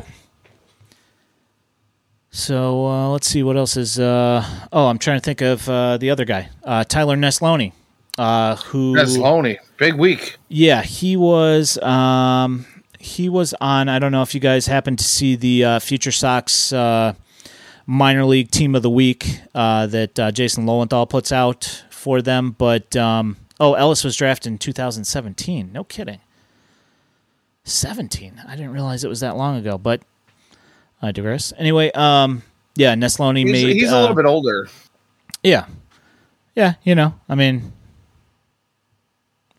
he can play, and I'll take it. Watching him uh, just absolutely ruin pitchers' nights is hilarious. Um, if you go back and you search for Duke Ellis under videos on Twitter, you will no doubt find one of the videos of him just absolutely ruining this uh, this pitcher's night. Um, stole second base on him, and then uh, he's sitting there dancing around behind second base.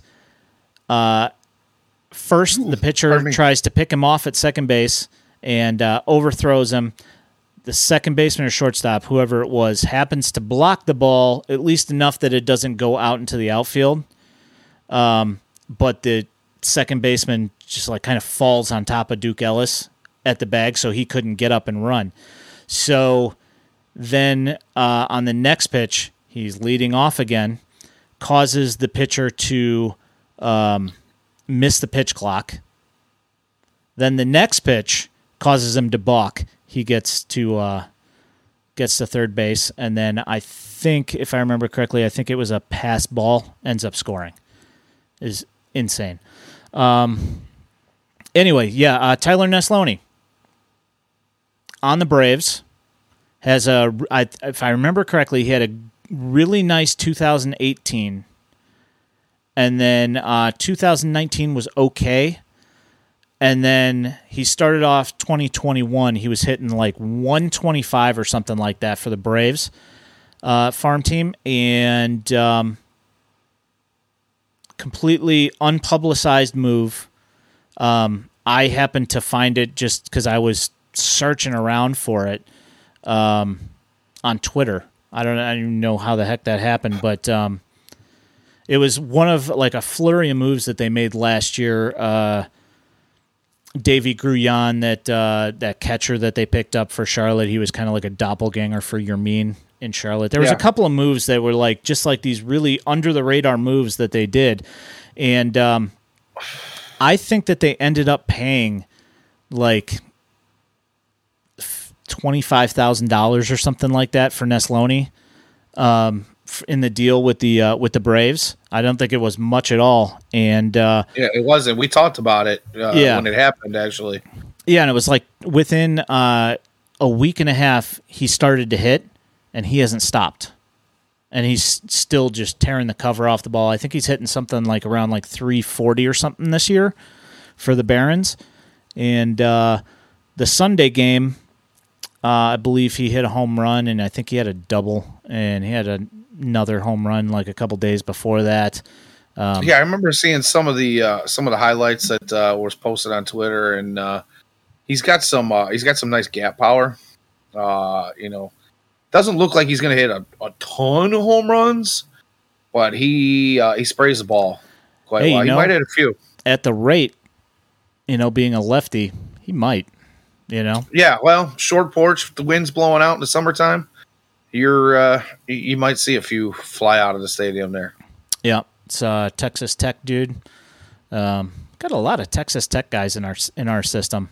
Actually, I mean, I know that they're they're a good baseball program, but uh, I think it's like Caleb Freeman is uh, Texas Tech, uh, Davis Martin Texan Te- uh, Texas Tech, Neslony Texas Tech. I think there's somebody else in there too that I'm missing. Hey, is it Declan Cronin? Might be Declan Cronin, also Texas Tech if I remember correctly. Lots of them. Um, yeah. So anyway, um, back to uh, back to the big league club. Yeah. What are you expecting out of the next uh, before the next stream. So we got uh, we got Cubs and Red Sox, um, both away series, uh, five games. What are you thinking for the uh, the next five games? What are you thinking uh, record wise? What do you think we can expect? Ah, you know that's tough. Uh, again, you know I hate to jump on the weather bandwagon, but we are looking at uh, things kind of starting to normalize a little bit weather wise. Looking at the projected forecast, if I might play uh, meteorologist here, uh, the extended forecast looks like probably about a week from now. Uh, we're looking at uh, oh 80 degree weather for quite some time, and uh, maybe not less than a week from now. Next week, I don't know, whatever it is. Uh, you know, and if if if these uh these cold weather uh stands, the guys that are uh, you know standing for the for the White Sox to pick it up as the weather warms up, you know, you'll you'll hear about the, the Cubans and the and the Hispanic Latino players that don't like to uh, play in the cold weather from some of these uh stands.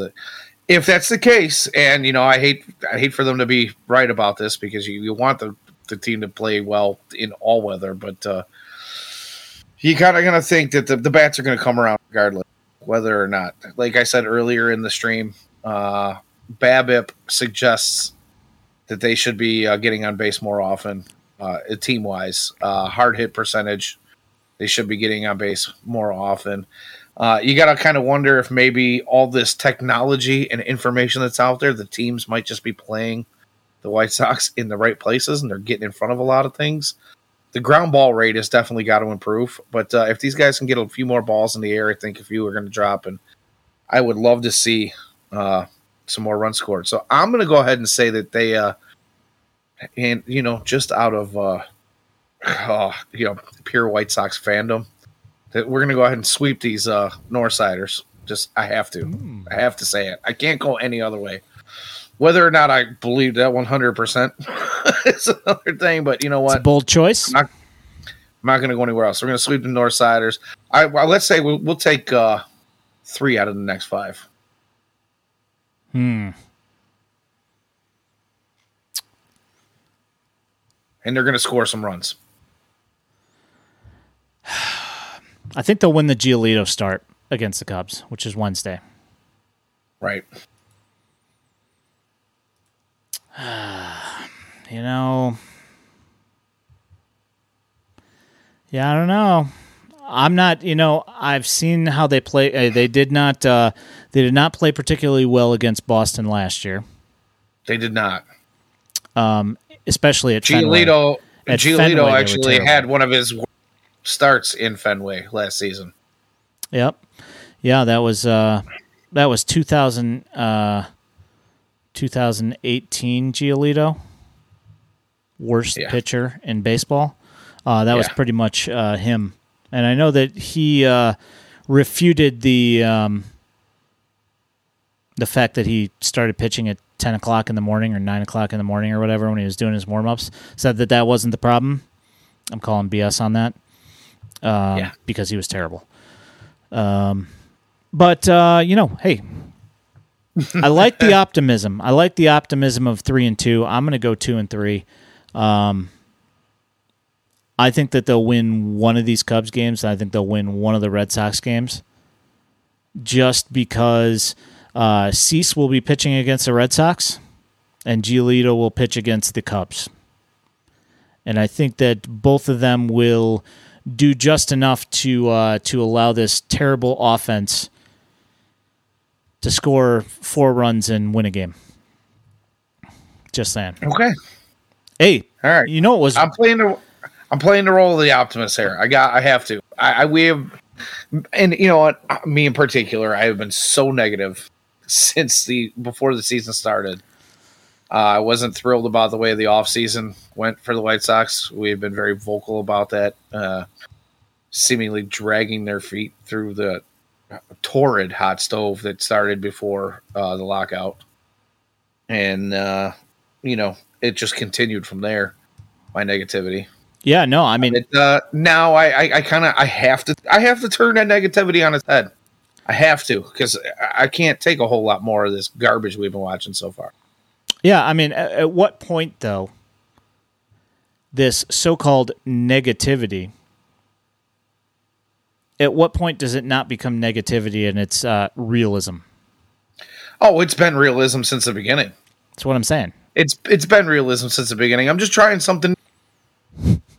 Just I'm trying to put something some positive. I'm trying to put some positive energy into the ether, and you know maybe it makes its way over to, you know, the guys in the clubhouse at 35th and Shields and and beyond when they go on the road this week. So, yeah, I you know, I, fingers crossed, man. Uh, honestly, I, I'm just you know, I'm just like you. I'm just like most of the people in this chat that you know we've been calling it how we see it from the beginning, but and I'm just I'm just trying something different. That's all. Well, in the words of the great man Christian Bale, good for you. um, I am not a real fan. I sound like Cub fan. oh no, no, no, no, no. Oh, that So whole thing. The, uh, Yeah. the, the Team Rory, best friend. Yeah. Good.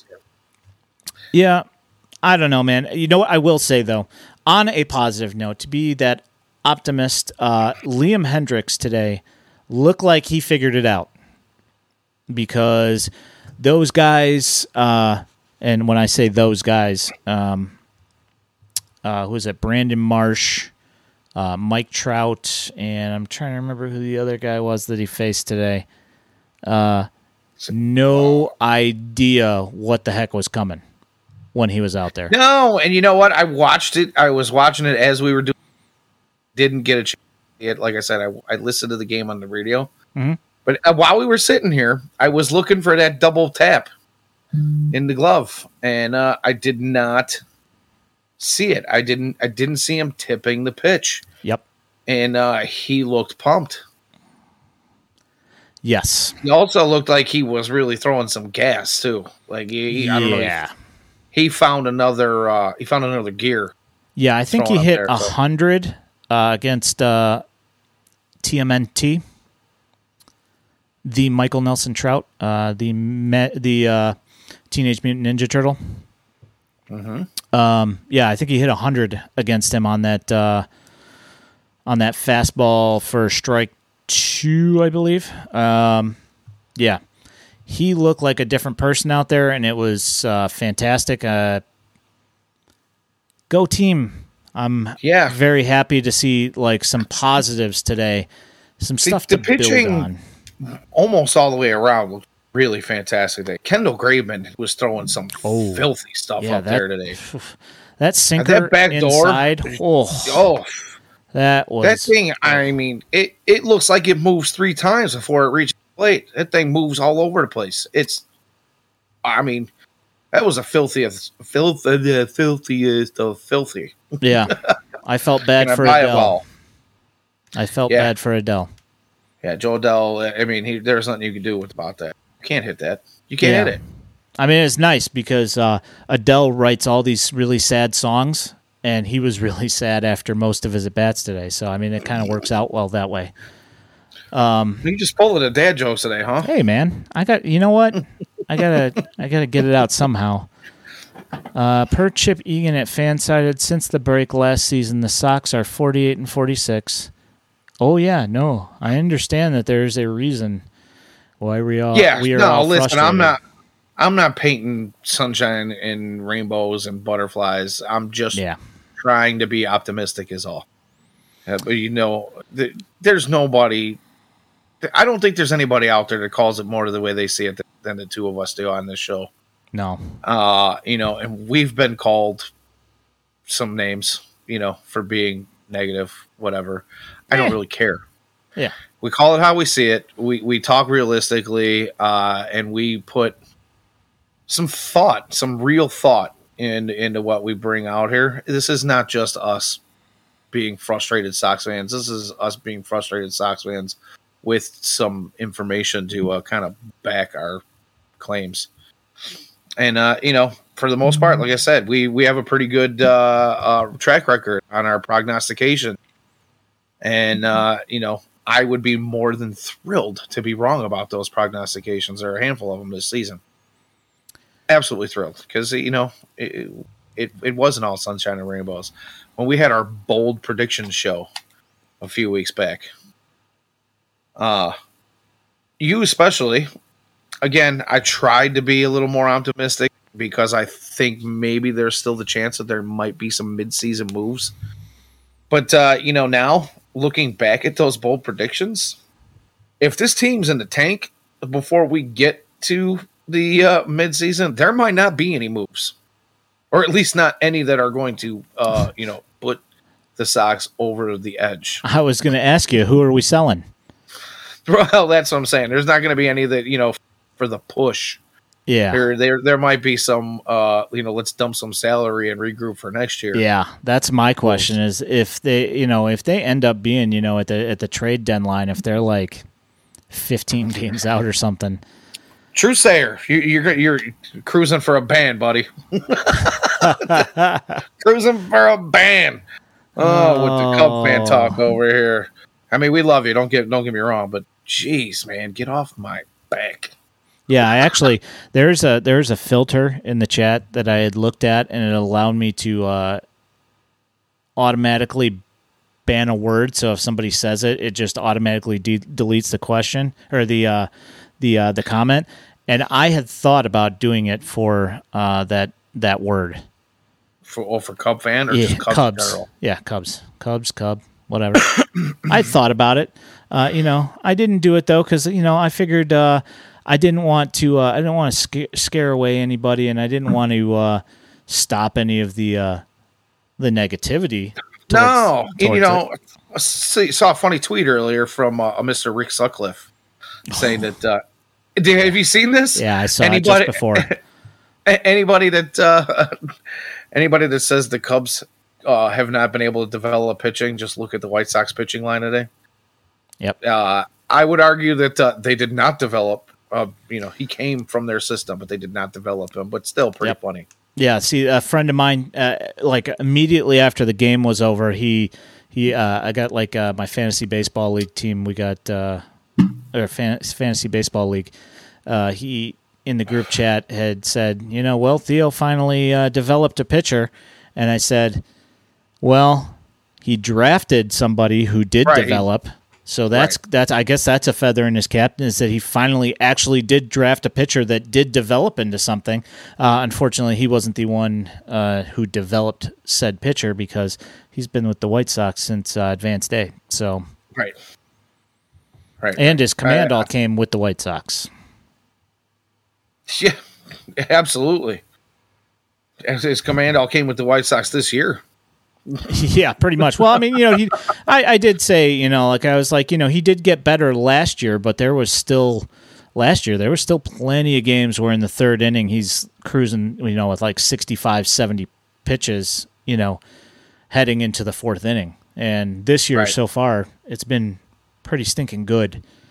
Uh, as far as that goes, uh, you know, he's had like an inning here or there that's uh, kind of escalated his pitch count a little bit, but for the most part, he's done a really, really nice job at limiting those innings. It's Yeah, can you Refreshing. imagine? Could you imagine now with Dylan Cease the way he's been pitching at the, at the start of the 2022 season, and Lucas Giolito has been pretty solid, and I, I just let's let's just let's just get in our way back machine. And I hate to whip this horse, but dang it, if we had Carlos Rodon right now, I knew it was coming. well, what other horse can I whip? Uh, there's a few actually, but I mean that one's really beaten to death. But yeah, Yeah, I, I'm just saying. I'm not going to get into it. I'm just saying. Let's just imagine for a moment. I You thought this about it where- actually where we- today. This is where cue the uh, choir, the angel choir music. Oh, yeah. I mean, if you could imagine having Giolito, Cease, Rodon, Lynn, and Kopech in the same rotation. I'd say that's the that that might be the best starting staff the last ten seasons. Absolutely. The starting five. Yeah. And uh You know, I mean, unfortunately, uh, they decided to, uh, you know, and it's not unfortunate. You know, it's just how about this? It's unfortunate the, that the owner signed Lynn to an extension and didn't think it was worth the money to re-sign Rodon. I mean, you know, a hundred Yeah. times we've heard, a hundred thousand times we've heard, well, he can't stay healthy. You know what? Lynn and Giolito have already been on the IL, and uh, Keuchel was not any good anyway. So what's the excuse there? And now, Um, and you know, Rex Bex is out there doing some things too. Now. Yep. Yep. Dane Rex Dunning pitched really Yep. nice uh, for the uh, Rangers. And, uh, you know, like, I, the thing was, is that I was not happy that Dunning got traded, but I wasn't hap- uh, unhappy about the return. You know, the return is fine. It's just, uh, you know, since they signed him to the extension, great. You know, but the thing is, is that, you know, you did still give up on who was quite possibly the best pitcher, you know, in that trade, um, just because of his command. And here, you know, I mean, it is what it is. You know, Yeah, hindsight is a nasty thing when it comes to baseball. yeah, It, it really is. It's It- it'll- funny- It'll drive you nuts. yeah. Well, see, the the thing is, is that what's worse, and especially for us, is hindsight not being funny because we were saying it at the time. And Yeah, there were definitely nothing ended up indicators. happening. there Yeah, I there mean- were indicators that we saw. You know, we. It's not like we were looking into a crystal ball. There were there were things that uh, told us that you know certain situations were going to go in a in a in a certain direction, and you know we weren't just guessing. You know, we were using the information available to us to say these things, and you know we we saw them go in that direction. But like you said, the return in that trade was not awful, as you know.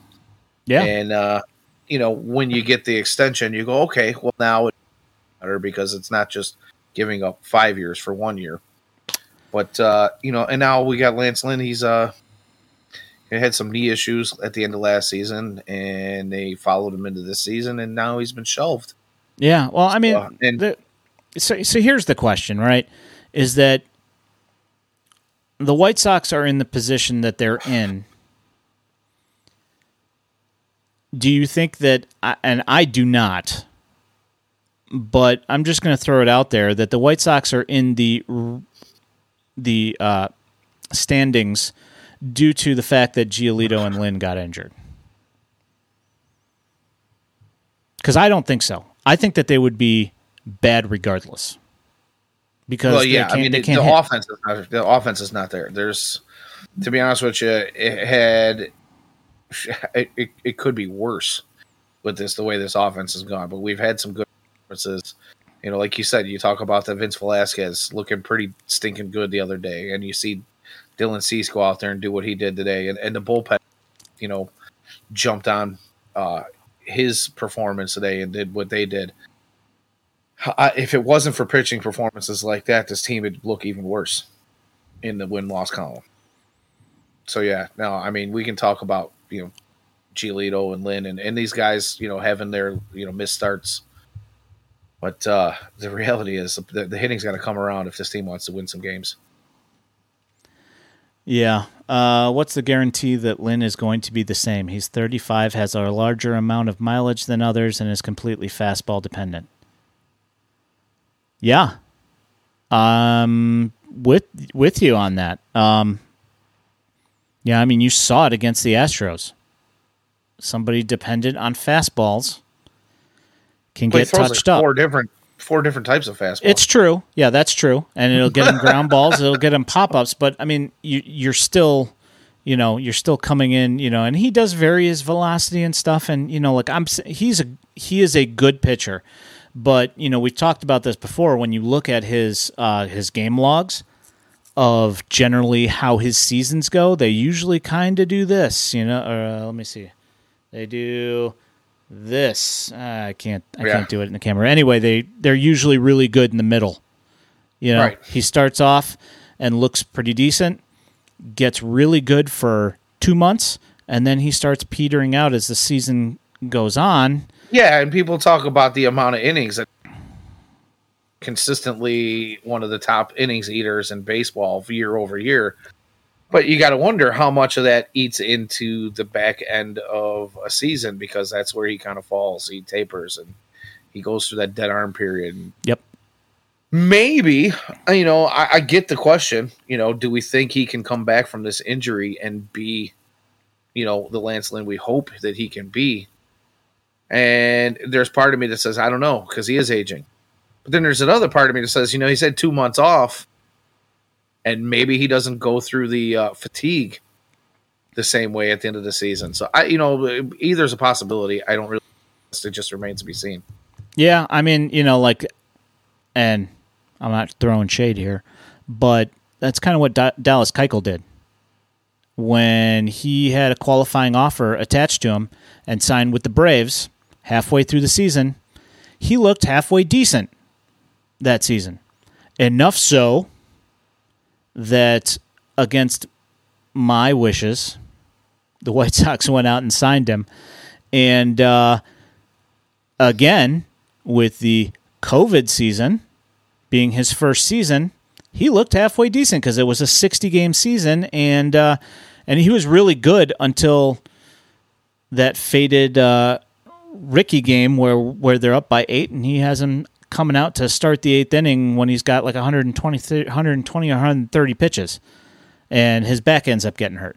So he looks halfway decent until that point, and then he's got a back injury that causes him to be cheeks like his SI photo shoot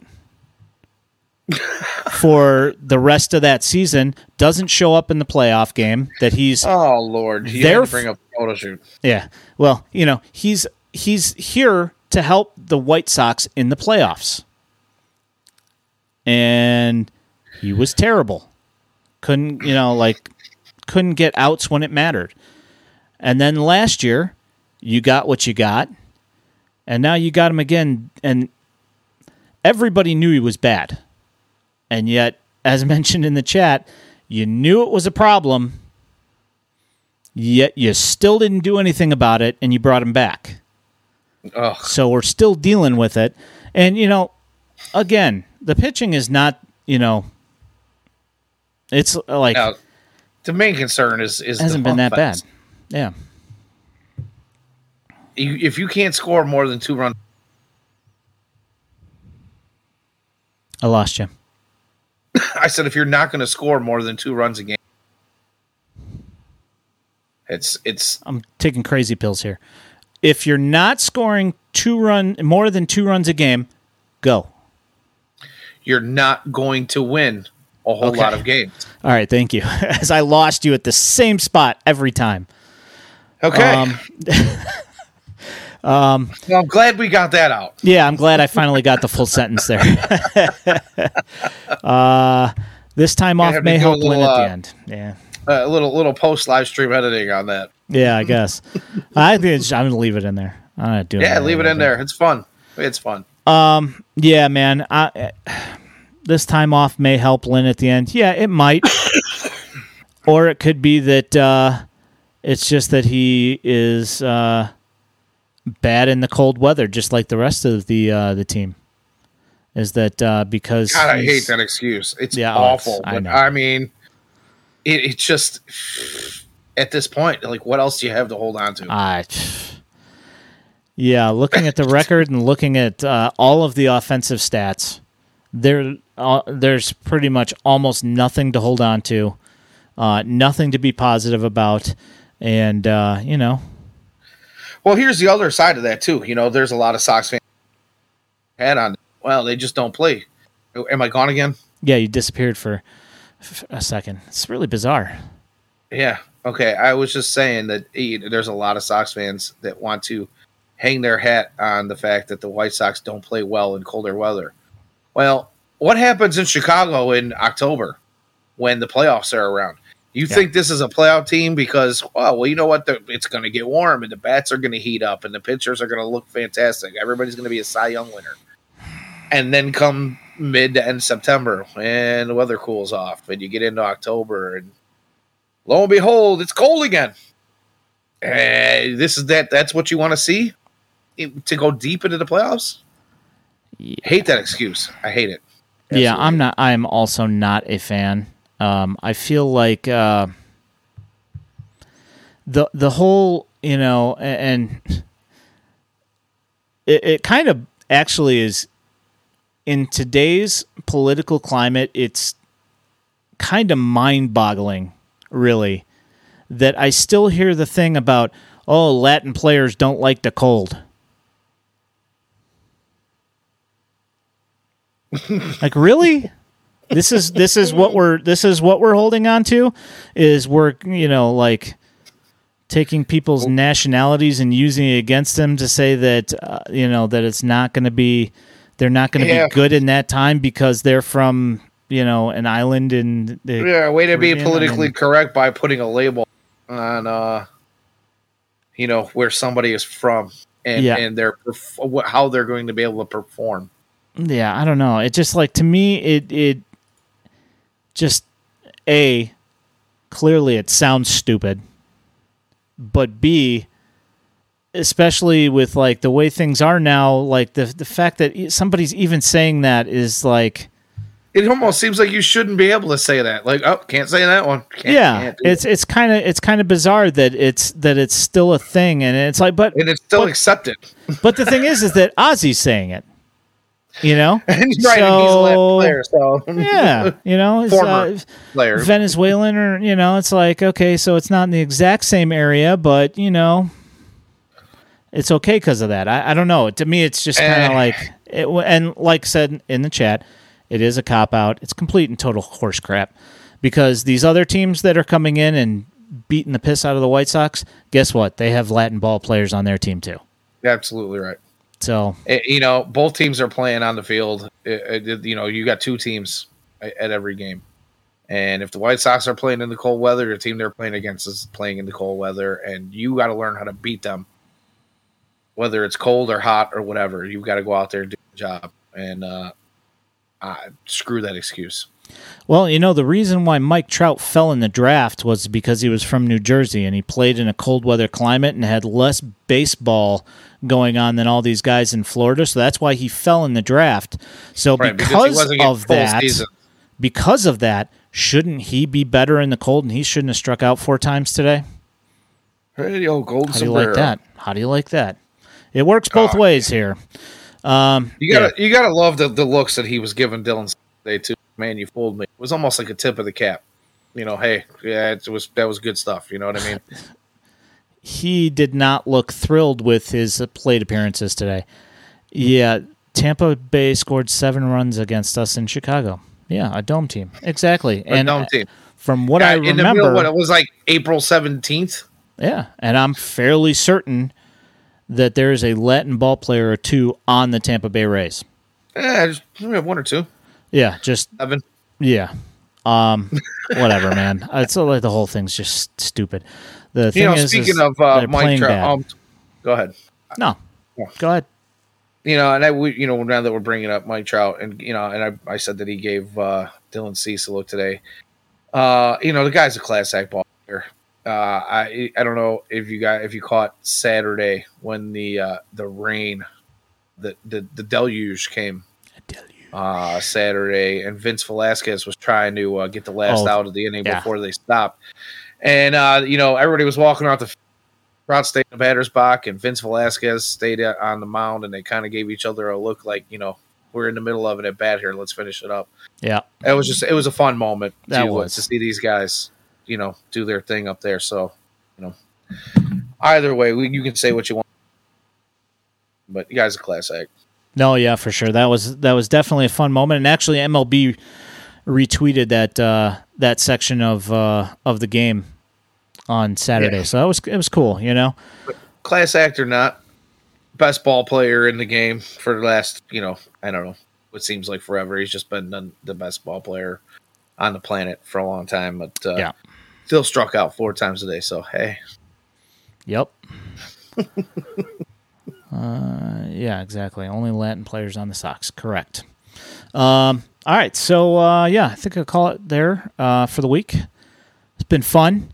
Um, uh, you know, it's been kind of a weird show. I feel. Um, there's yeah, we've been, been a little all over the place. some positivity, some a, a lot of negativity. Um, but the game today was fun, and It was. that was that was uh, that and Saturday's games. It seemed to seemed like there was actually some stuff that uh, might be positives uh, going forward here. So promote Yolbert Sanchez. Oh, Giggity, what's up, man? How you doing? Good to see you. Yeah, man.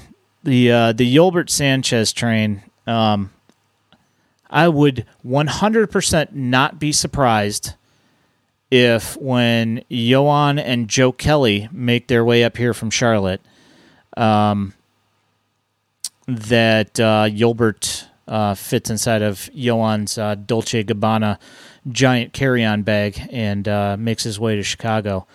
Um, that said, That that's probably fun. not happening, but you know, it would be nice. Um, but you know, like the thing is, is that once those two guys come back, they just cut back down to 26 men on the roster. So uh, Mendick and Severino got sent back up.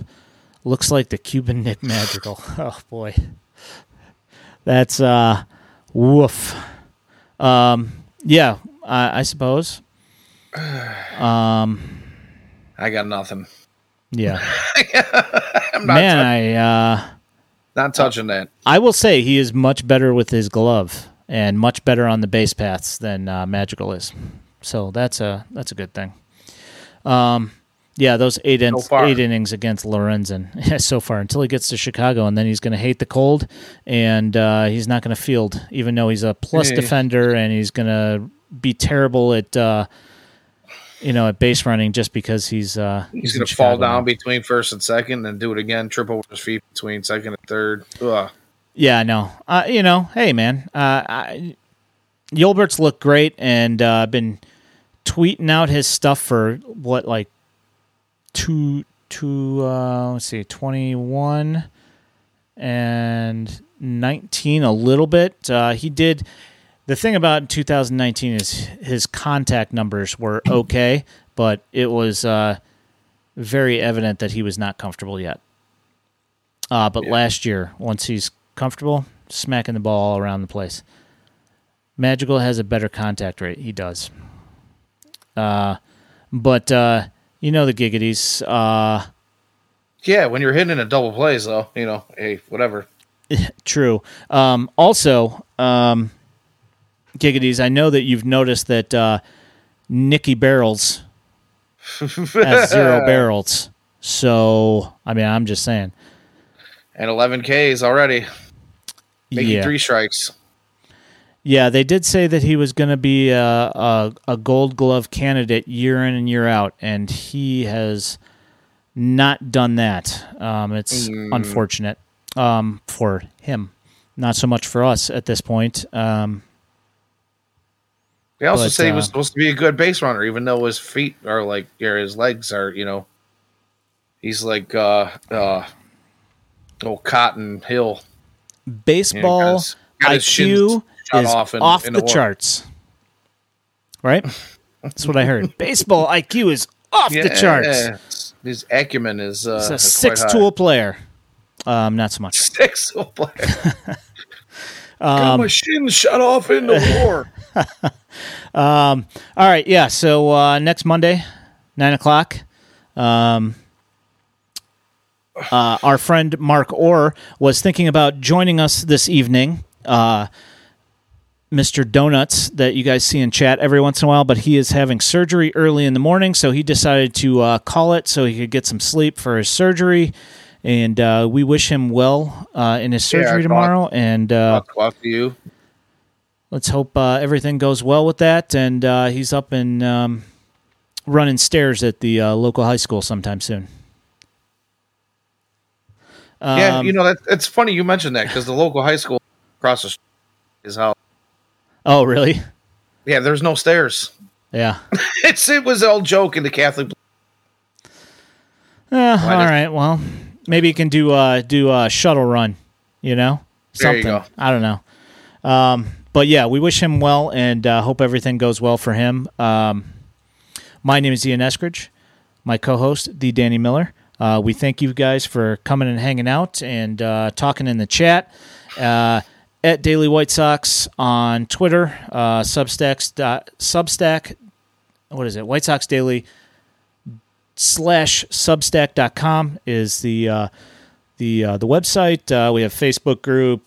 Um, feel free to go in there. We have a new YouTube page um, that uh, has all of the tweets from the minor league highlights, and it also uh, basically I just condense it all, put it all in one video, so you don't have to look for each individual stinking highlight. You can just watch them all in a row from each game. Uh, I highly suggest you go there, White Sox Daily, in the search bar on YouTube. Go and look at uh, Wes Kath's home uh, first home run from the other night. Um, go and look at the Smash that subscribe button. Smash yes, it. s- smash that subscribe button, please. As Um, our uh, as our subscribership grows, there's going to be some that channel as well too. So go ahead and uh, spread the word. you cut out right when you said it was awesome. It cut out right when you said when the subscribership goes up, and then it went blank, and then and then you kick back in like two seconds later. is great. Oh, awesome! Yeah, I don't know what the hell is going on with that, but smash that button when we get our subscribership up. We're going to be able to do a lot more uh things. Is it, it again? It does not want you to say what you're saying. There, it's uh, you are being censored by the internet. Sure, we'll go Google with that. I'm Google's watching you. I'm done. Just saying, we're going to be able to do some fun things. Yeah. So- uh, yeah, no, for sure. Um, yeah, and then uh, you know, eventually, uh, here, you know, there's a couple of clips from uh, from the stream that's ending up on there as well, and uh, eventually, I s- assume that I'll probably end up just throwing the whole stream up there, but it has not happened as of yet, um, just because it's you know a couple hours long. So I don't know if anybody's going to sit and watch a couple hours on YouTube. I don't know. It's not a feature film, so. But uh, we thank you guys all for coming in, coming and watching, coming and chatting, hanging out, uh, putting all the interesting ideas in chat. And um, he has a negative exit velo. um, yeah. So you guys have a good rest of the week. Uh, hopefully, hopefully see you guys next Monday at nine o'clock. And uh, we appreciate everything that you guys do. And uh, you guys have a great night, and we'll catch you next week. All right. Thanks.